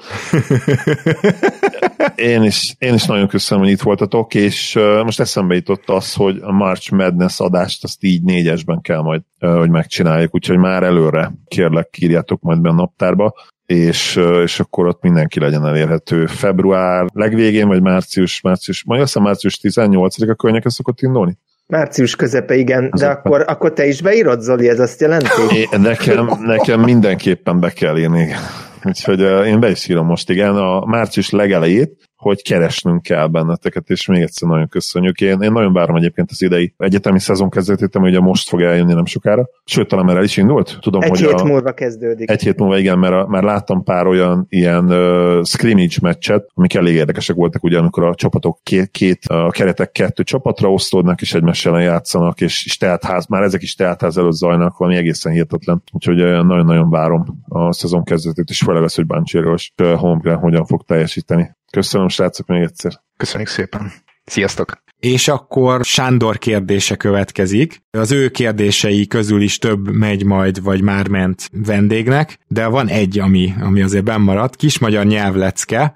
Ja igen, bocsánat, hát szöveget is felolvasom, nagyon nagy gratuláció az 500. adáshoz. El se tudom képzelni, hogyan tudjátok ezt napjaitokba beilleszteni. Van némi sejtésem, hogy ezt mennyi meló összehozni. Mi is csinálunk egy podcastot a barátommal, szóval kb. fel tudom mérni, hogy egy 60 perces adás az mennyi készülés, vágás, utókövetés. Hát igen. Egyébként örülünk neki, hogy ezt így többen is írjátok, mert ez tényleg elég komoly munka, és még abszolút el is ismeritek Patronon keresztül, ezzel, hogy így az 500-nál tartunk, ez nyilván a mi munkánk is, de a ti támogatásotok is, és így tudjuk beleilleszteni a hetünkbe, és nem csak anyagiakról beszélek, hanem minden egyébről is. És ami a legnehezebb része lehet, hogy a legtöbb adást nagyon gyorsan aktualitását veszti, például a mock draft. Hát igen, tehát az ilyen adásokat az konkrétan én egy másfél-két héttel előtte szervezem, ugye nyitom a csoportot, beírom, akkor hogyha olyan adás, ami például ilyen felvételes, mint a mesék, akkor azt már Zolival együtt elkezdjük megszervezni rohadt hamar, tehát igen, ez, ezek, ezekre is számítani kell, mert tényleg nem adhatsz ki egy mock draftot az igazi draft után, viszont sokkal előtte sem. Tehát, hogy ezek ilyen dolgok. Külön köszönet azért, mert kedvet csináltatok a podcasteléshez, mert jó ideje foglalkoztatnak az alábbi kérdések, nyugodtan mazsolázatok belőle, mind a három bekerül az adásba, de az első kérdés az, ami most itt a dolgok tárgya lesz, kis magyar nyelvlecke. Jól emlékszem, Gábor, te angol tanár is vagy, erről jutott eszem, hogy érdemes lenne végigmenni a játékosok nevein. Nagyon érdekesek lehetnek, a nyilvánvaló, mindenki által ismert Ball, Labda, Brown, Barna, stb. neveken túl. Nekem például tök új volt, hogy a Wade, azaz átgázolni a vízen. Egyébként nem csak vízre használják, én úgy de elsősorban vízre gázolás valóban. Szóval, ha már úgyis egy csomó angol kifejezést tanultunk, használunk az NBA-ből, vannak-e, gondolom az a lényeg, hogy vannak-e még ilyen nevek, ami, ami nekünk feltűnt. Zoli, te készültél párral, mert én kiírtam egy párat, ami vicces a, a véd szónak a jelentése számomra se volt meg. A, ugye a wade true, wading true, azt, azt használom is, viszont a, a wade, mint külön szó, és tényleg ugye ez a jelentés, hogy mondtad, hogy átgázó valamin, az, az nem volt meg nekem. Ami vicces számomra, ugye mindig nyilván a, az, hogy és ez sokszor eszembe jut, és ebből is látszik, hogy mennyire alacsonyak az igényeim, hogyha polyról van szó, hogy amikor például egy J.R. Smith, és hogy ő, ő magyarul Szabó lenne, ez mennyire vicces. Mármint, hogy Kovács. Mármint, hogy Kovács, igen. igen. A Szabó az a segíts meg. Taylor? Igen, bocsánat, Taylor. Tehát, hogy Kovács lenne olyan vicces, hogy Kovács, Kovács János, és akkor nem, nem G.R. Smith jut eszedbe a Kovács vezetéknévről. Meg nyilván a, számomra a viccesebb, viccesebb nevek, azok, meg az érdekesebb nevek nem feltétlenül az, aminek van jelentése, hanem ami tényleg úgy igazán, igazán vicces, és erre nyilván lehetne mondani rengeteget, Bang, Zsizsi, meg ami, ami vicces, vagy gyakorlatilag uh, Googliot, Tom Googliotta, neki is szerintem olyan hihetetlen legördül a nyelvedről. Igen, uh, Furniét pedig ne is kísérle, kísérletezzünk vele, igen. meg, vagy, vagy mondjuk ugye Pooh, Pooh Richardson, ugye afroamerikaknál szoktak időnként Pooh keresztnévvel elnevezni ugye a gyermeküket, aki ugye tudjuk a macika, Mici Mackóból ugye Winnie the Pooh, de, de hát volt itt nekünk ugye Zavoluk nevű játékosunk is, vagy mondjuk egy Fenis, Fenis Dembo, tehát ez mi? Fenis Dembo, ugye egyikhez se tudsz úgy hozzáférni így név alapján. Azt se tudod, mi az a Fenis, meg azt se, hogy mi az a Dembo. Inkább valami cselekvést írna le, mint, mint név. Szóval számomra ezek sokkal viccesebbek, mint a tényleges, vagy ugye szakmáról elnevezett családnevek, vagy, vagy egyéb valamilyen jelentése bíró nevek, ezek az össze-vissza. Nekem a, a, a szakmához kapcsolódnék be először, ugye Jimmy Butler, az konkrétan a, a Jimmyről tudnotok kell, hogy a Jim az a Jamesnek a verziója, tehát ugye magyarban is tudunk ilyet, ami becenévből teljes jogú név lett, mondjuk a Gergely és a Gergőkét teljesen külön szó, és ha már egyébként ugye az én öcsém az Gergely Arton, hogyha valaki rimbiózisból ismerné. És szóval... egyébként semmivel, semmivel nem tudod őket jobban kihozni a sodrukból, amikor például egy Katát Katali, Katinak Abszolút hívsz. Abszolút. Vagy, vagy egy, De a Gergelyt se hív Gergőnek, igen. Tehát, így van. És fordítva. És ő mesélte azt, most azt hiszem, nagyon csúnyát fogok mondani, nem, de hogy például a, a Geci az a Gerciből alakult ki, tehát az ő nevüknek a becézéséből, és mivel a öcsém az ugye irodalomtanár, ezért lehet, hogy ez nem csak városi legenda, hanem tényleg etimológiai jelentőségű. Na mindegy, ezt csak így hozzá akartam tenni, de hogy ugye Jimmy Butler gyakorlatilag Jamesnek a, a Jimmy-e, ez azt jelenti, hogy akkor Jakabunk van itt, tehát ő Komornyik Jakab.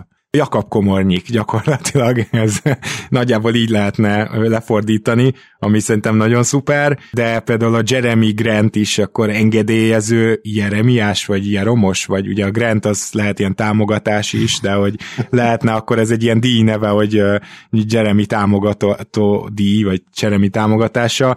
Diane... Meg, bocsánat, egy közlekedek, hogy a Jeremy ez olyan név, hogy tök jó hangzik a Jeremy így angolosan, de Jeremiás, meg nem megbántva Jeremiásokat, hogyha ne, hallgatnak, de úgy... Úgy, úgy magyarul nem, igen. Igen, Na, olyan. Egyébként ő Je Raminak írja, és ezért én Jeromosnak, tehát hogy akkor ő legyen Jeromos, ezt csak így magamba költöttem át. DeAndre Hunter ugye Vadász Andris egyértelműen, és akkor most jönnek az igazi nagyok. Az egyik az egy nagyon jó szóvic, ugye Tim Hardaway, tehát ez a Hardaway, ez ebből szerintem nagyon sok szóvicet lehetne gyártani, de mondjuk lehetne nagyon hiányzó Timót, mert ugye a Tim az Timót, vagy éppen nagyon messze lévő Timót, és a többit azt meg már a fantáziátokra bízom. Van-e sejtésed a következő két névről, Zoli? Ki lehet az a nyírfa kémia? Nyírfa kémia? Nyírfa kémia. Basszus, pedig tudom, a, tudom, ismerem a nyírfa szót, csak nem jut eszembe, basszus. Ha az eszedbe jutna, akkor igen, akkor meglennénk. Na, segítek, az Birch, és akkor most már valószínűleg tudod, ja, hogy Cam Birchről beszélünk, mert Birch. utána néztem, hogy a Cam név honnan ered, és az bizony a görög kemia szóból, tehát a kémiából, tehát nyírfa kémia Cam Birch, és tudod, tudod-e, és neked ezt tudnod kéne, hogy ki az a szőke Richard? Hát ugye blond a szőke, de... Uh, Igen, Richard de neked blond. kéne tudnod, ennél többet nem tudok segíteni. Richard Blond. Nem, nem, nem, nem, nem. Nem tudom. Na, akkor megpróbálok segíteni még többet spanyolul. Ja, oké. Okay. Ricky Rubio. Bizony, Ricky Rubio, Szőke Ricsi, és van Szőke Riár nevű magyar színész, a hát all-time egyik legrosszabbnak ítélt magyar film az Elkurtuk egyik szereplője ráadásul, úgyhogy lehet jobban jártak volna a Ricky Rubio-t hívják be.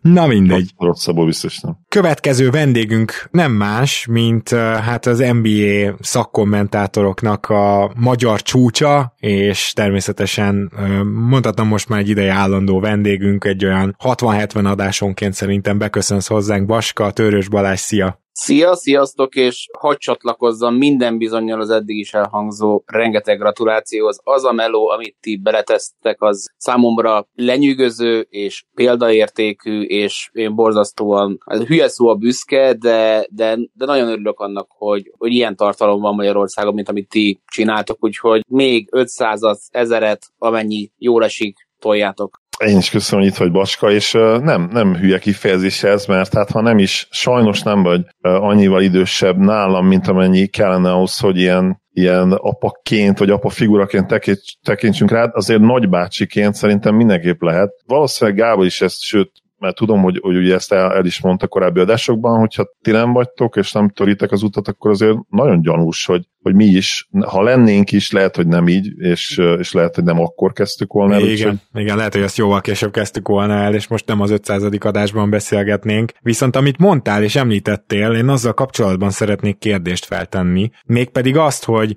akár mi is ide tartozunk, de hogy a magyar és az amerikai podcast boom, illetve NBA tartalmaknak a, az ilyen teljes mértékű fellendülése mennyiben járult hozzá ahhoz a döntésedhez, ami ugye egy hatalmas életdöntés volt, és csináltál csak erről a döntésre egy külön epizódot is, hogy, hogy te a munkádat azt mondtad, hogy akkor megköszönöd szépen, most nem ezt szeretnéd tovább csinálni, hanem igenis elsősorban NBA tartalom gyártásból szeretnél megélni, szóval nem is feltétlenül a keleten-nyugaton podcastra akarok rá kérdezni, de nyilván mi is részei lehettünk akár ennek a döntési folyamatnak, de egészen brutális az, ahogy most az Egyesült Államokban is, és valószínűleg Európában is az NBA tartalomgyártás egy ilyen külön szintre lépett, és nagyon kevés sport és főleg azon belül is bajnokság mondhatja el azt gondolom ezt magáról, hogy egy magyar egyébként szakkommentátor, de mellesleg gyakorlatilag egy marketing szakmában dolgozó ember azt mondja, hogy na jó, gyerekek, itt a váltás ideje. Nagyon jó a kérdés, és annyival egészíteném ki, hogy alapvetően azért a, a váltás mögött a tartalomgyártás volt. Az NBA az mindig itt lesz velem, meg, meg biztos, hogy a, a munkáimnak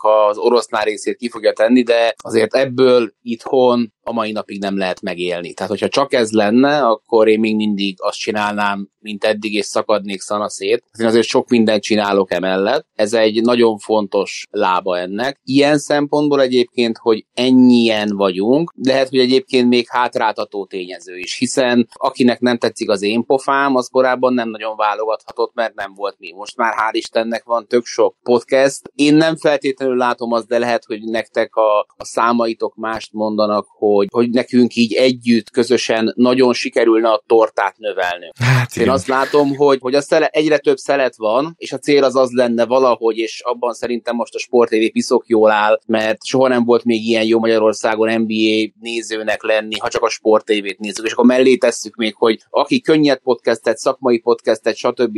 YouTube tartalmat szeretne fogyasztani, azért már megoldhatja Magyarországon, és hogy nem lesz vakon a világról, de azért meg kéne növelnünk ezt a tortát valahogy, és akkor szerintem többen is odaférnénk a, a, a tálhoz úgy, hogy, hogy akár erre tegyen föl valaki minden. Úgyhogy ilyen szempontból azt mondanám, hogy kevésbé, de olyan szempontból meg nekem most ez egy ilyen hülyé hangzik, de pici megnyugvás, hogy azért mit tudom pár évvel ezelőtt lehet, hogy azt lehet volna mondani, hogy hát, hogyha ti nem vagytok, akkor semmi nincsen. Most, hogyha az történik, hogy én nem csinálok tartalmat, vagy más miatt, vagy nem tudom én mi, akkor ott van, hogy ott vannak a Zoliék, ott vannak a Gáborék, ott vannak. Tehát, hogy, hogy nincs az emberen az a felelősség, hogy te vagy az NBA magyar hangja, ami egy időben szerintem azért egy picit így rám égett szakkommentátorként, mert akkor is ott volt persze a Csabi, az Ümi, stb. És most már azért ez ilyen szempontból egy tök nagy könnyebbség, hogy nem az van, hogy hogyha te nem vagy, akkor nem csinálsz mást, hanem, hanem itt vagytok ti, és még rajtatok kívül is szerencsére még vannak páran. Úgyhogy egy kicsit hosszan válaszoltam szokásomhoz híven a kérdésre, de remélem, hogy így sikerült árnyalnom a képet. Abszolút, köszi, én erre a válaszra számítottam, és Zoli is mindjárt megbombáz egy kérdéssel. Igen, ugye nekem is a, a kérdésem nagyjából nem, nem cseréltünk, vagy nem egyeztettünk ebbe a szempontból ugye az adások előtt, úgyhogy nekem is nagyon hasonló lett volna a kérdésem, viszont van egy tartalék kérdésem, és szoktam, ugye követlek minden közösségi médiában, szoktam látni, hogy időnként játszol egy olyan pályán, ahol eléggé ilyen profi, persze otthon ide profi palánk van. Én ugye nagyon régóta gondolkodom azon, hogy, hogy kellene egy a kertbe,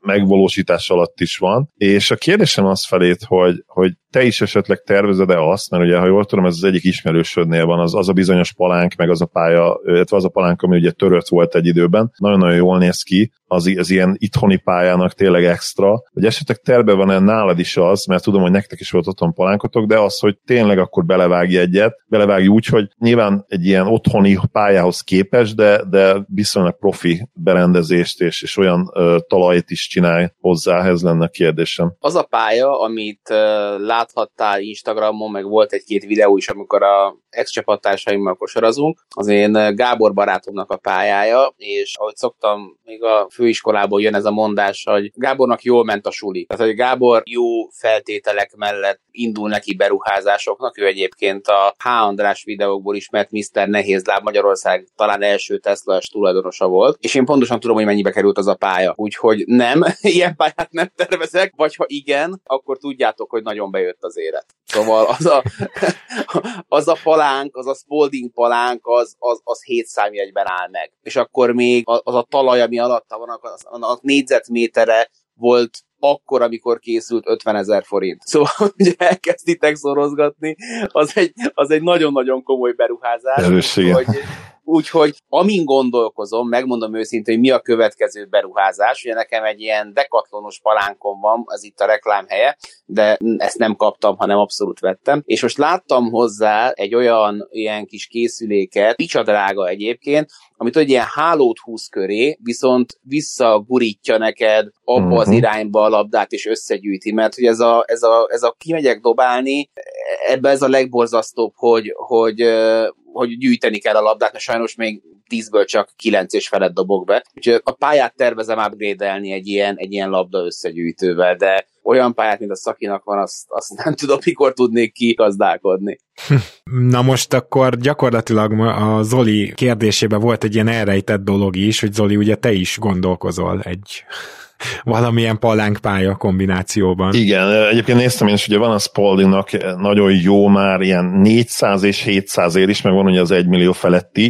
Azokon azért mondjuk egy 400 esen nyilván ez is teljesen változó, tehát ki, ki, mind, ki mind gondolkozhat el. Dimenzióiban az sem MB palánk hozzáteszem, de elvileg a Spaldingok sem. Amennyire én néztem, kicsit ugye... Kisebb, kicsit kisebb, kicsit kisebb a, a palánk felület, igen. A, a, az igazi az, az batár nagy, tehát az tényleg csak olyan helyre lehet, ahol, ahol konkrétan legalább egy fél pályát normál dimenzióiban, méreteiben oda tudsz rakni, ami hát nyilván az, az is azért gyakorlatilag esélytelen szinte a legtöbb embernek. Szóval, szóval a, kos, a kosarazás is, és abból is nekem hogy a dobálás az, ami nagy, nagyon kikapcsol, és nagyon szerettem, és nem is terheli meg azért annyira ugye az izületeket, ha úgy szépen... Meg az, nagy, az nagyon, az, azért tesz jót nagyon a kosárlabda, akár csak ilyen hobbi szinten, és most visszamegyünk a full alapokhoz, mert mindenki azért hallgatja ezt a podcastet, mert hogy imádja a kosárlabdát, hogy nekem van egy dokim, akinek a nevét azt nem hozom be a képbe, mert hogy ő ilyen, ilyen, ilyen mániákusan rejtőzik a nyilvánosság előtt, de hogy egyébként ő egy olyan konziliumban van benne, világhírű a faszi, ami a, a, az ilyen nagy orvosi biztosításoknak az ítélethozatalánál, meg megítélésénél kvázi ilyen esküdszék jellegű dolog. A fickónál konkrétan járt a Derrick Rose-nak a térlelete meg ilyen cuccok. Tehát így olyanokat mesél, hogy elmegyek hozzá, és így légy szíves, gyere el hozzám, és mesél. Nem, nem, nem lehet, nem lehet. Na mindegy, szóval a, a lényeg az az, hogy ő, ő mesélte nekem, amikor voltam valami nyavajámmal, hogy, hogy oké, okay, hogy már lejöttünk elég régóta a fáról, de az embernek az, hogy a kézfeje az a válla fölé emelkedik, és így fönt van, az neki azért még mindig egy természetes léte. És ő az a fickó, aki azt mondta, amikor elmentem valami orvosra, és mondták, hogy le kéne fogyni, és akkor visszament, és mondta, figyelj nem vagy vékony, de ezt a csontvázat, amin vagyunk, azt ilyen két-háromszáz kilóig tervezték. Tehát, hogy ez így ne, nem az a pará neked, hanem az, hogy ez így áll, ez úgy áll, és akkor helyre rángat. És azt mondta, hogy ha hazaérek, mindig mielőtt bejönnék a, a, a házba, dobjak be tíz büntetőt, és hogy az annyit segíts már, hogy, hogy a fejed fölé emeled a kezedet, és hogy egy kicsit ott ez az egész napos ülő, lógatott karú életmódból ki szed, hogy a kosárlabda tényleg, hogy csak, ha csak ennyit csinál az ember minden nap, hogy bejövetel előtt bedöb tíz büntetőt, ez nekem egyébként is rám fér, akkor már előrébb van. Na hát ez rohadt jó, és Shaquille O'Nealnek is valaki megmondhatta volna, mikor még csak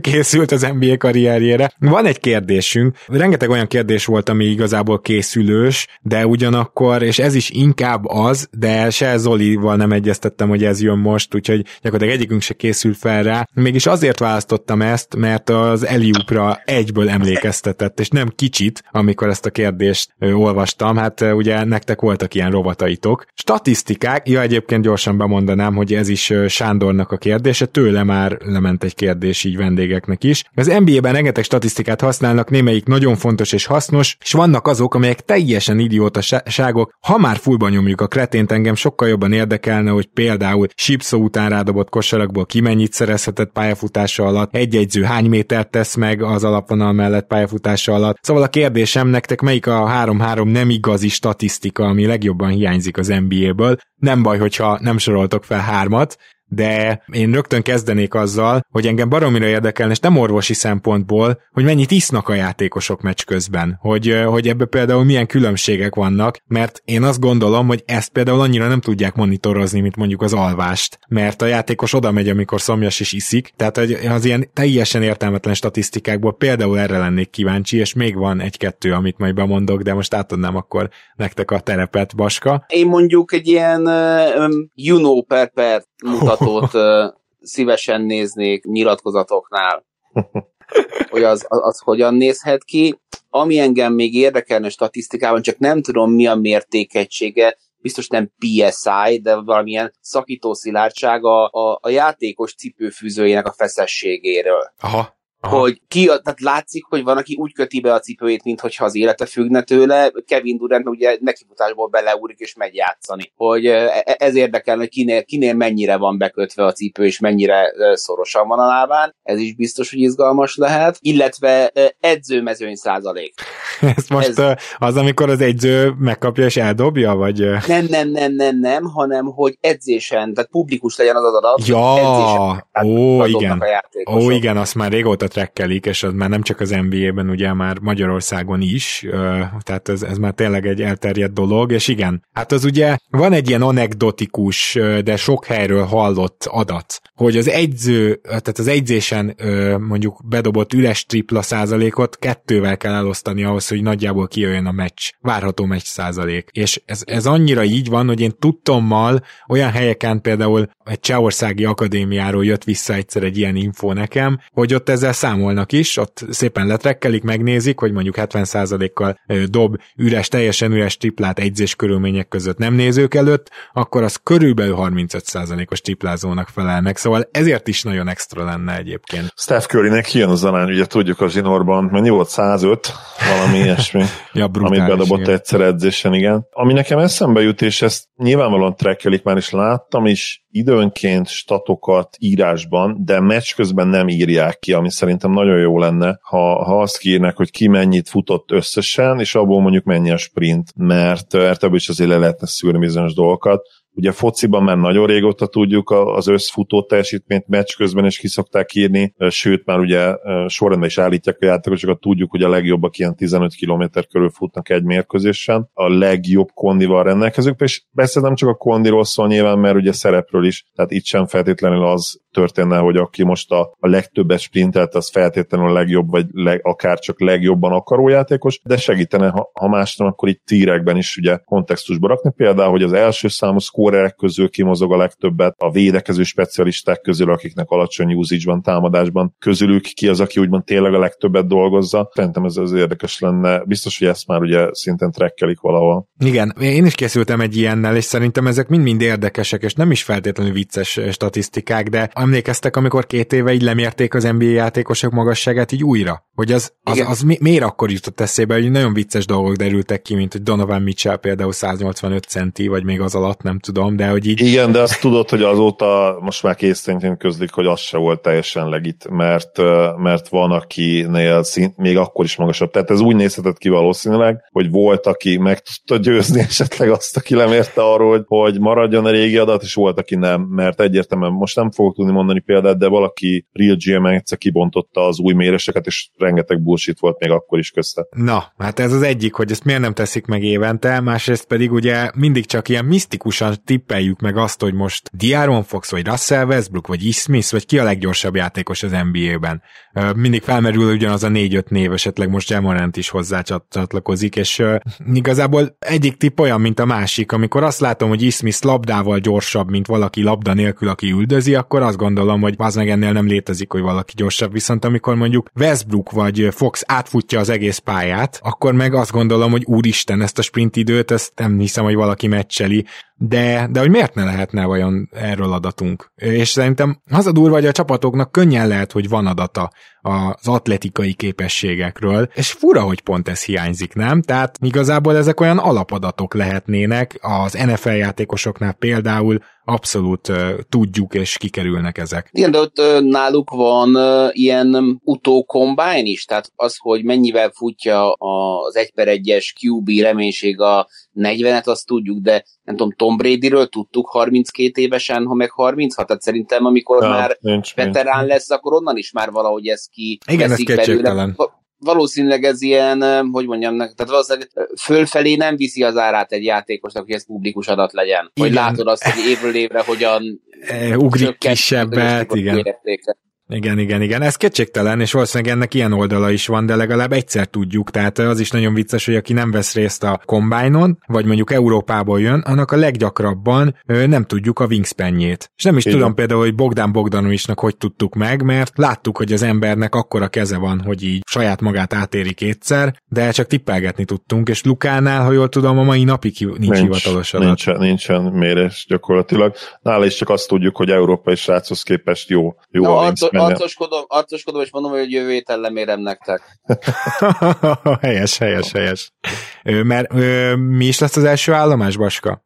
Chicago és egy Chicago-Dallas meccs. Igen, helyes. Jó, hát akkor mindenképpen a Luka Doncic Wingspan hát küldetése ráállítunk, és akkor ezt... Ugye el, el is raboltad ő Baska, mert az igazság, hogy nincs, nincs jó helyen, úgyhogy nem jó a kiegészítő személyzet se. Itthon meg azért tudnánk valamit kezd, kezdeni a gyerekkel. Ilyen mérleggel hova sír a szád? Jó, a mérleg nem rossz, a mérleg nem rossz, ez tény, de Viszont itthon tudnánk, tudnénk valamit a, a gyerekkel kezdeni, azért egy-egy műsorba beraknánk. Persze. Market, marketing értékes olyan rossz. Jól van, akkor viszont Baska, várjuk tőled a kérdéseket. Legyél kegyetlen és vicces, és hajrá. Mindkettőtöknek ugyanazt a kérdést hoztam, és ez egy olyan kérdésből fakad, ami nekem az egyik kedvenc ilyen. Hát az túlzás, hogy, hogy ilyen conversation starterem, mert azért kell egy picit ismerni már hozzá másikat, de borzasztóan jó sztorik szoktak ebből kijönni. Ez abból fakad, hogy én ilyen zenebolond vagyok, és ez a kérdés ez általában, nem általában úgy szokott hangozni, hogy, hogy mi az az öt koncert, amire elmennél életedben, és lehet a múltban történt konkrét is. Tehát arra a metalikára akarok elmenni, amikor lángra lobbant a James Hetfield karja. Szóval a kérdés az ehhez köthető, hogy ha elmehetnétek bármilyen meccsre az NBA történelméből, mondhatok akár többet is, olyan helyre ülhettek, akár mondhattok konkrét helyet, hogy Jack Nicholson mehet, vagy bármit. Három meccs, amire szeretnétek ott lenni a helyszínen? Nagyon jó a kérdés, ugye, és zenei vonalról elindulni nekem ez kicsit hátrány, mert nagyon hosszú idő kellett ahhoz, mire kialakult a zenei ízlésem, és, és hát akár mondhattam azt, hogy a mai napig sem alakult ki, úgyhogy ezen a élmény halmazon keresztül megfogni nehéz, viszont, viszont nyilván a, a sport meg ugye világéletemben része volt az életemnek sokkal inkább, mint a zene. Én mindenképpen olyan, és lehet egyébként ez már múltbeli mérkőzés is, vagy, vagy jövőben? Ez csak, ez csak, ez csak az abszolút csak, múltbeli. Csak, csak konkrét, konkrét három Igen meccset szeretnék, ami ott Világos, világos, világos. Jó, és csak NBA, ugye? Figyelj, meglephetsz, hogyha nem. Jó, akkor, akkor én azért lehet, hogy választanék. Egy NBA meccset biztosan, az természetesen a 2011-es döntő hatodik mérkőzése, ami hát élőben nem biztos, hogy túléltem volna, de ha igen, akkor akkor az nagy élmény lett volna. Ugye a Dörk az első felidőben valami iszonyatosan be volt tojva, 1 per 11, ha jól emlékszem, és, és utána a második felidőben szerencsére ő is, ő is hozzátette magáit. Biztos, hogy az lenne az egyik mérkőzés, a, a másik az a, az a 94-es BL döntő, ugye Barcelona, AC Milan, nagy Milan Drucker voltam, ugye az a 4-0 az máig feletetetlen. Emlékszem, hogy fel, felüvöltöttem édesanyámat. A negy, harmadik vagy negyedik gól nem, nem emlékszem. Ugye egy Mikor tévé... mondjuk át, hogy már nem volt a végén évre? Viszonylag korán, tehát olyan típus volt. Ebben mint... igen, erre rájöttem, igen. Ilyen tí, tíz óra körül már általában lehúzták neki a rolót, és hát ugye akkoriban még egyrészt együtt éltünk, másrészt meg ugye egy tévé volt még csak. A harmadik mérkőzés, ami eszembe jut, és ugye nagy teniszrajongó is vagyok, az pedig a 2017-es Australian Open döntő, ahol ugye... Ó, a visszatérés. A visszatérés, igen, ahol Roger ugye 5 ben legyőzte Rafát, úgyhogy rég hátrányban volt az ötödikben, és senki egy, egy büdös filért nem adott volna azért, hogy neki ott lesz esélye visszajönni. Mert ugye amit addig tőlük láttunk Grand Slam döntőkben, a minden, amit tudtunk, azt sugatta, hogy, hogy akkor ez itt vége, és, és, ne, és valahogy megtalálta magában azt a nem tudom mit, ami, ami sikerült. Ugye ez a három mérkőzés számomra mindenképpen. Én biztos, hogy a flu game-met be kell, hogy toljam. Tudom, ez egy valószínűleg általános válasz, de annyira durva lehetett ott látni azt, mert hát nyilván jól látható volt, hogy Jordan milyen állapotban van. Legyen az másnaposság, vagy legyen az tényleges influenza, ugye erről még a könyv lefordítása után sem tudunk teljesen egyértelműen várjál, és a, és a cifrafosás az már kiesett a képből, mint lehetőség? Tehát, hogy, hogy food poisoning? É, igen, nem, igen. ne, ne, nehéz elhinni igazából számomra. Nem, a edző, edzője szerint is food poisoning volt egyébként ételmérgezés. De, de ha az is volt, bár, bár, bármi is volt, Egyébként hozzáteszem, hogy nem tudom, hogy ez miért baj, mert ételmérgezéstől konkrétan szarabbul vagy, mint, mint, mint influenzától. Tehát, meg, meg, ugye, mint influenzától, vagy mint ugye alkoholtól is szerintem egyértelmű, hogy a legrosszabb az ételmérgezés. Nyilván annak is vannak fokozatai persze, de, de nekem egyszer volt ételmérgezésem, és sokkal rosszabb, mint bármelyik másnaposság vagy influenza, amit valahogy éreztem. Hát én nem, nem is tudom elképzelni olyan állapotban, hogy lehet pályára lépni, és, és azt, azt látni, hogy ott gyakorlatilag micsoda, az egy tényleg hősköltemény volt, azt mondjuk testközelből megnézni az brutális lehetett, akkor hát mindenképpen mondanám, de ez most egy kicsit ilyen általánosabb lesz, hogy számomra az NBA-ben szakmailag a valaha látott legmagasabb szintű párharcban, ugye maga a csapatom is részt vett, és ráadásul kikapott végül 4-3-ra a Boston-tól a Bubble-ben, és tudom, hogy a Bubble-ben mondtad, hogy hát konkrétat is mondhatok, hogy hol ülnék, hát ott, ahol az a nagyon kevés ember ülhetett, mert mm. ott azért egy kicsit más volt, de hogy azt az egész párharcot élőben végignézni, ráadásul úgy, hogy hallani az egyzők utasításait, tehát gondoljunk bele, hogy ott nem voltak nézők, az, az a szakmailag lett volna egy hihetetlen csemege szerintem, és harmadiknak én sem NBA-t mondanék, hogyha nem haragszol, hanem akkor a harmadiknak talán azt mondanám, hogy amikor Cadel Evans megnyerte a Tour de France-t, akkor hmm. az azon az utolsó hegyi szakaszon, amikor e, végig üldözték Andy Schlecket, aki korán megszökött, egyrészt a tévé elől is nem bírtam felállni, ne legyen egy reklám se kategóriájú, de hogy annak a, annak a befutójánál, ugye a befutónál végignézheted közvetítés vezetésen keresztül is, és aztán megérkeznek, annak a befutójánál szerintem ott lettem volna. Szép, ezek közül én, én melléd ülnék be a flu game-re, azt hiszem. Aha, aha, ezt nagyon megtiszteltetés. Biztos volt ott még sok híresség rajtam kívül is. Na, ez a Salt Lake City-be persze, ez hemzsegtek persze. Na jó, igen, igen, az igen tudod, hogy felülsz a mormonok közé, és akkor így nézel körbe, hogy így mi történik. Bár hol tegyük hozzá, hogy most ez csak egy sztereotípia, hogy ott mindenki mormon, nyilván ott vannak a legtöbben, de szurkolás Salt Lake City-ben azért akad, sőt. Igen, hát ott azért igen, ott az etikai kódex azért ilyen egy labból áll. és az, hogy ne, ne, igen, ne öld meg az ellenfél játékos, hát ez van rajta, a többi az gyakorlatilag mehet. És a mai napig megy is, ugye, még tavalyról is emlékszünk, Donovan mitchell is kezdett elég erősen kampányolni, hogy azért itt mennyire jó fejemberek vannak, meg normálisak, és hogy ne ítéljék el Salt Lake City-t amiatt a pár hülye miatt. Ezek nagyon érdekesek, amikor a Philadelphia szurkolók, meg a jazz szurkolókat így meg kell védeni így két évente, tudod, mert valami történik.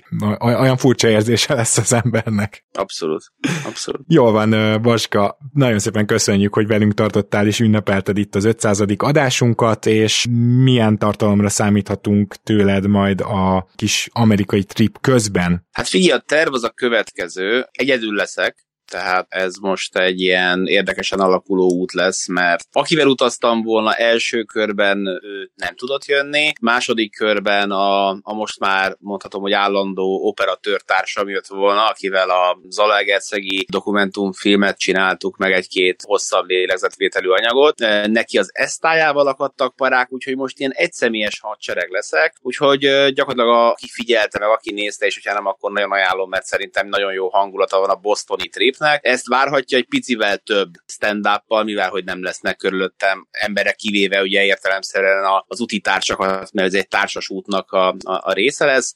Lesz benne Chicago Bulls meccs, lesz benne Black Hawks meccs, lesz benne Packers meccs, a kettő között Chicago Sportmúzeum, lesz egy nagyon szuper kiállítás, amire szeretnék mindenképpen eljutni, megyek cipőboltba, szóval alapvetően azért így igyekszem felfedezni majd a várost, és a terv az mindenképpen az, hogy napi blog, ami azt jelenti, hogy, hogy olyan kilenc környékére készülök el vele reggel, tehát ilyen három-négy óra környékén várhatjátok. Exkluzív anyaggal nem nagyon fogok tudni sajnos készülni, tehát írtunk az NBA-nek persze, amikor kiderült, hogy lesz ez a lehetőség, és akkor mondtam, hogy hát engem minden érdekelne, ami ilyenkor szokásos, hogy akkor meccs előtti sajtótájékoztató, meg öltöző, és, és mondták, hogy jó, hát öltözői hozzáférés nincsen, és egyébként meg írjak négy oldalas fogalmazást, hogy mit akarok, hova, és ez hova fog felkerülni. Szóval nem könnyű most újságírónak lenni odakint ebben a Covid érában, tehát nem, nem, nem most fogom egyébként valószínűleg megmérni Luka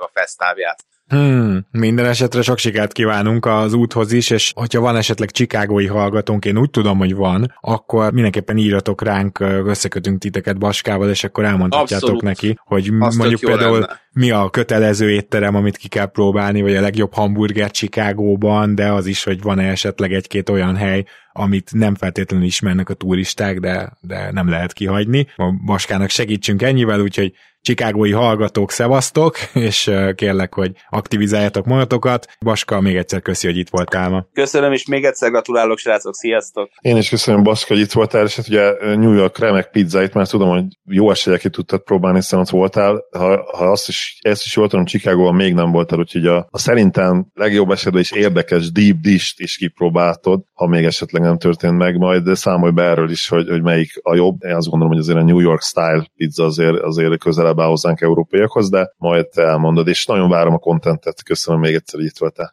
Sziasztok! Na, kedves hallgatók, most jött el az a pont, hogy itt mi nekünk ez egy, egy hatalmas, gyakorlatilag egy hetes adás folyam, de, de félbe kell szakítanunk, mert nyilván nem ad, akarunk egy négy órás egyből műsort leadni nektek, úgyhogy most egyelőre elköszönünk, tehát ez volt az 500. adás első része, és a hét folyamán két-három napra erre. Jön majd az 500. adás második része, úgyhogy Zoli, köszönöm szépen, hogy eddig is itt kitartottál, mert tényleg gyakorlatilag egy egész héten át vettük minden nap.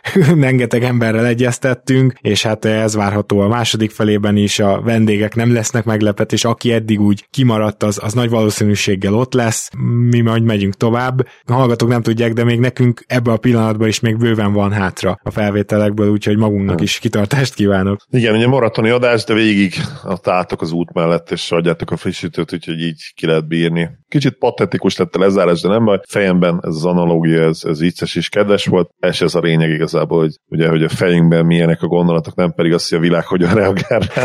ez pontosan így van. Jó. Örülök, hogy itt lettem ma is, és, és legközelebb is. Köszi szépen Zoli, hogy velem tartottál ma is, és hamarosan akkor tehát jövünk a második részről, és akkor utána, ezt már 499 végén is elmondtam, de jön rengeteg olyan adás, ami általában a nagy kedvencetek, jön majd az első Watch, tartató és tartatatlan trendek, megnyomjuk a pánik gombot, úgyhogy bőven van mire figyelni, és természetesen az új podcastünket is valamikor beízítjuk, úgyhogy ezekkel búcsúzunk, és hamarosan hallhattok rólunk. Sziasztok!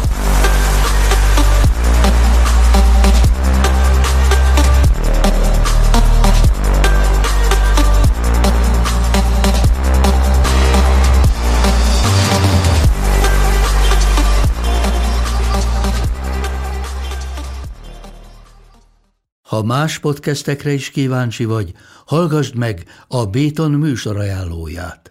El tudod képzelni, hogy a podcastet, amit éppen most hallgattál, fél év múlva már a mesterséges intelligencia generálja? Mi sem. De ha érdekel, eljött már a gépek lázadása. Hallgass bele az Embertelen podcastbe. Orsós Lajos vagyok, a műsor házigazdája. Egyelőre még élőben. Egyelőre. Fedezzük fel együtt, hogyan ismerkedik, randizik, mesél és vitatkozik Betty és Péter, két teljesen mesterséges intelligencia. Lajos, a podcast címét mond még egyszer, Léci. Oké. Okay. Embertelen podcast. Ez a műsor a Béton közösség tagja.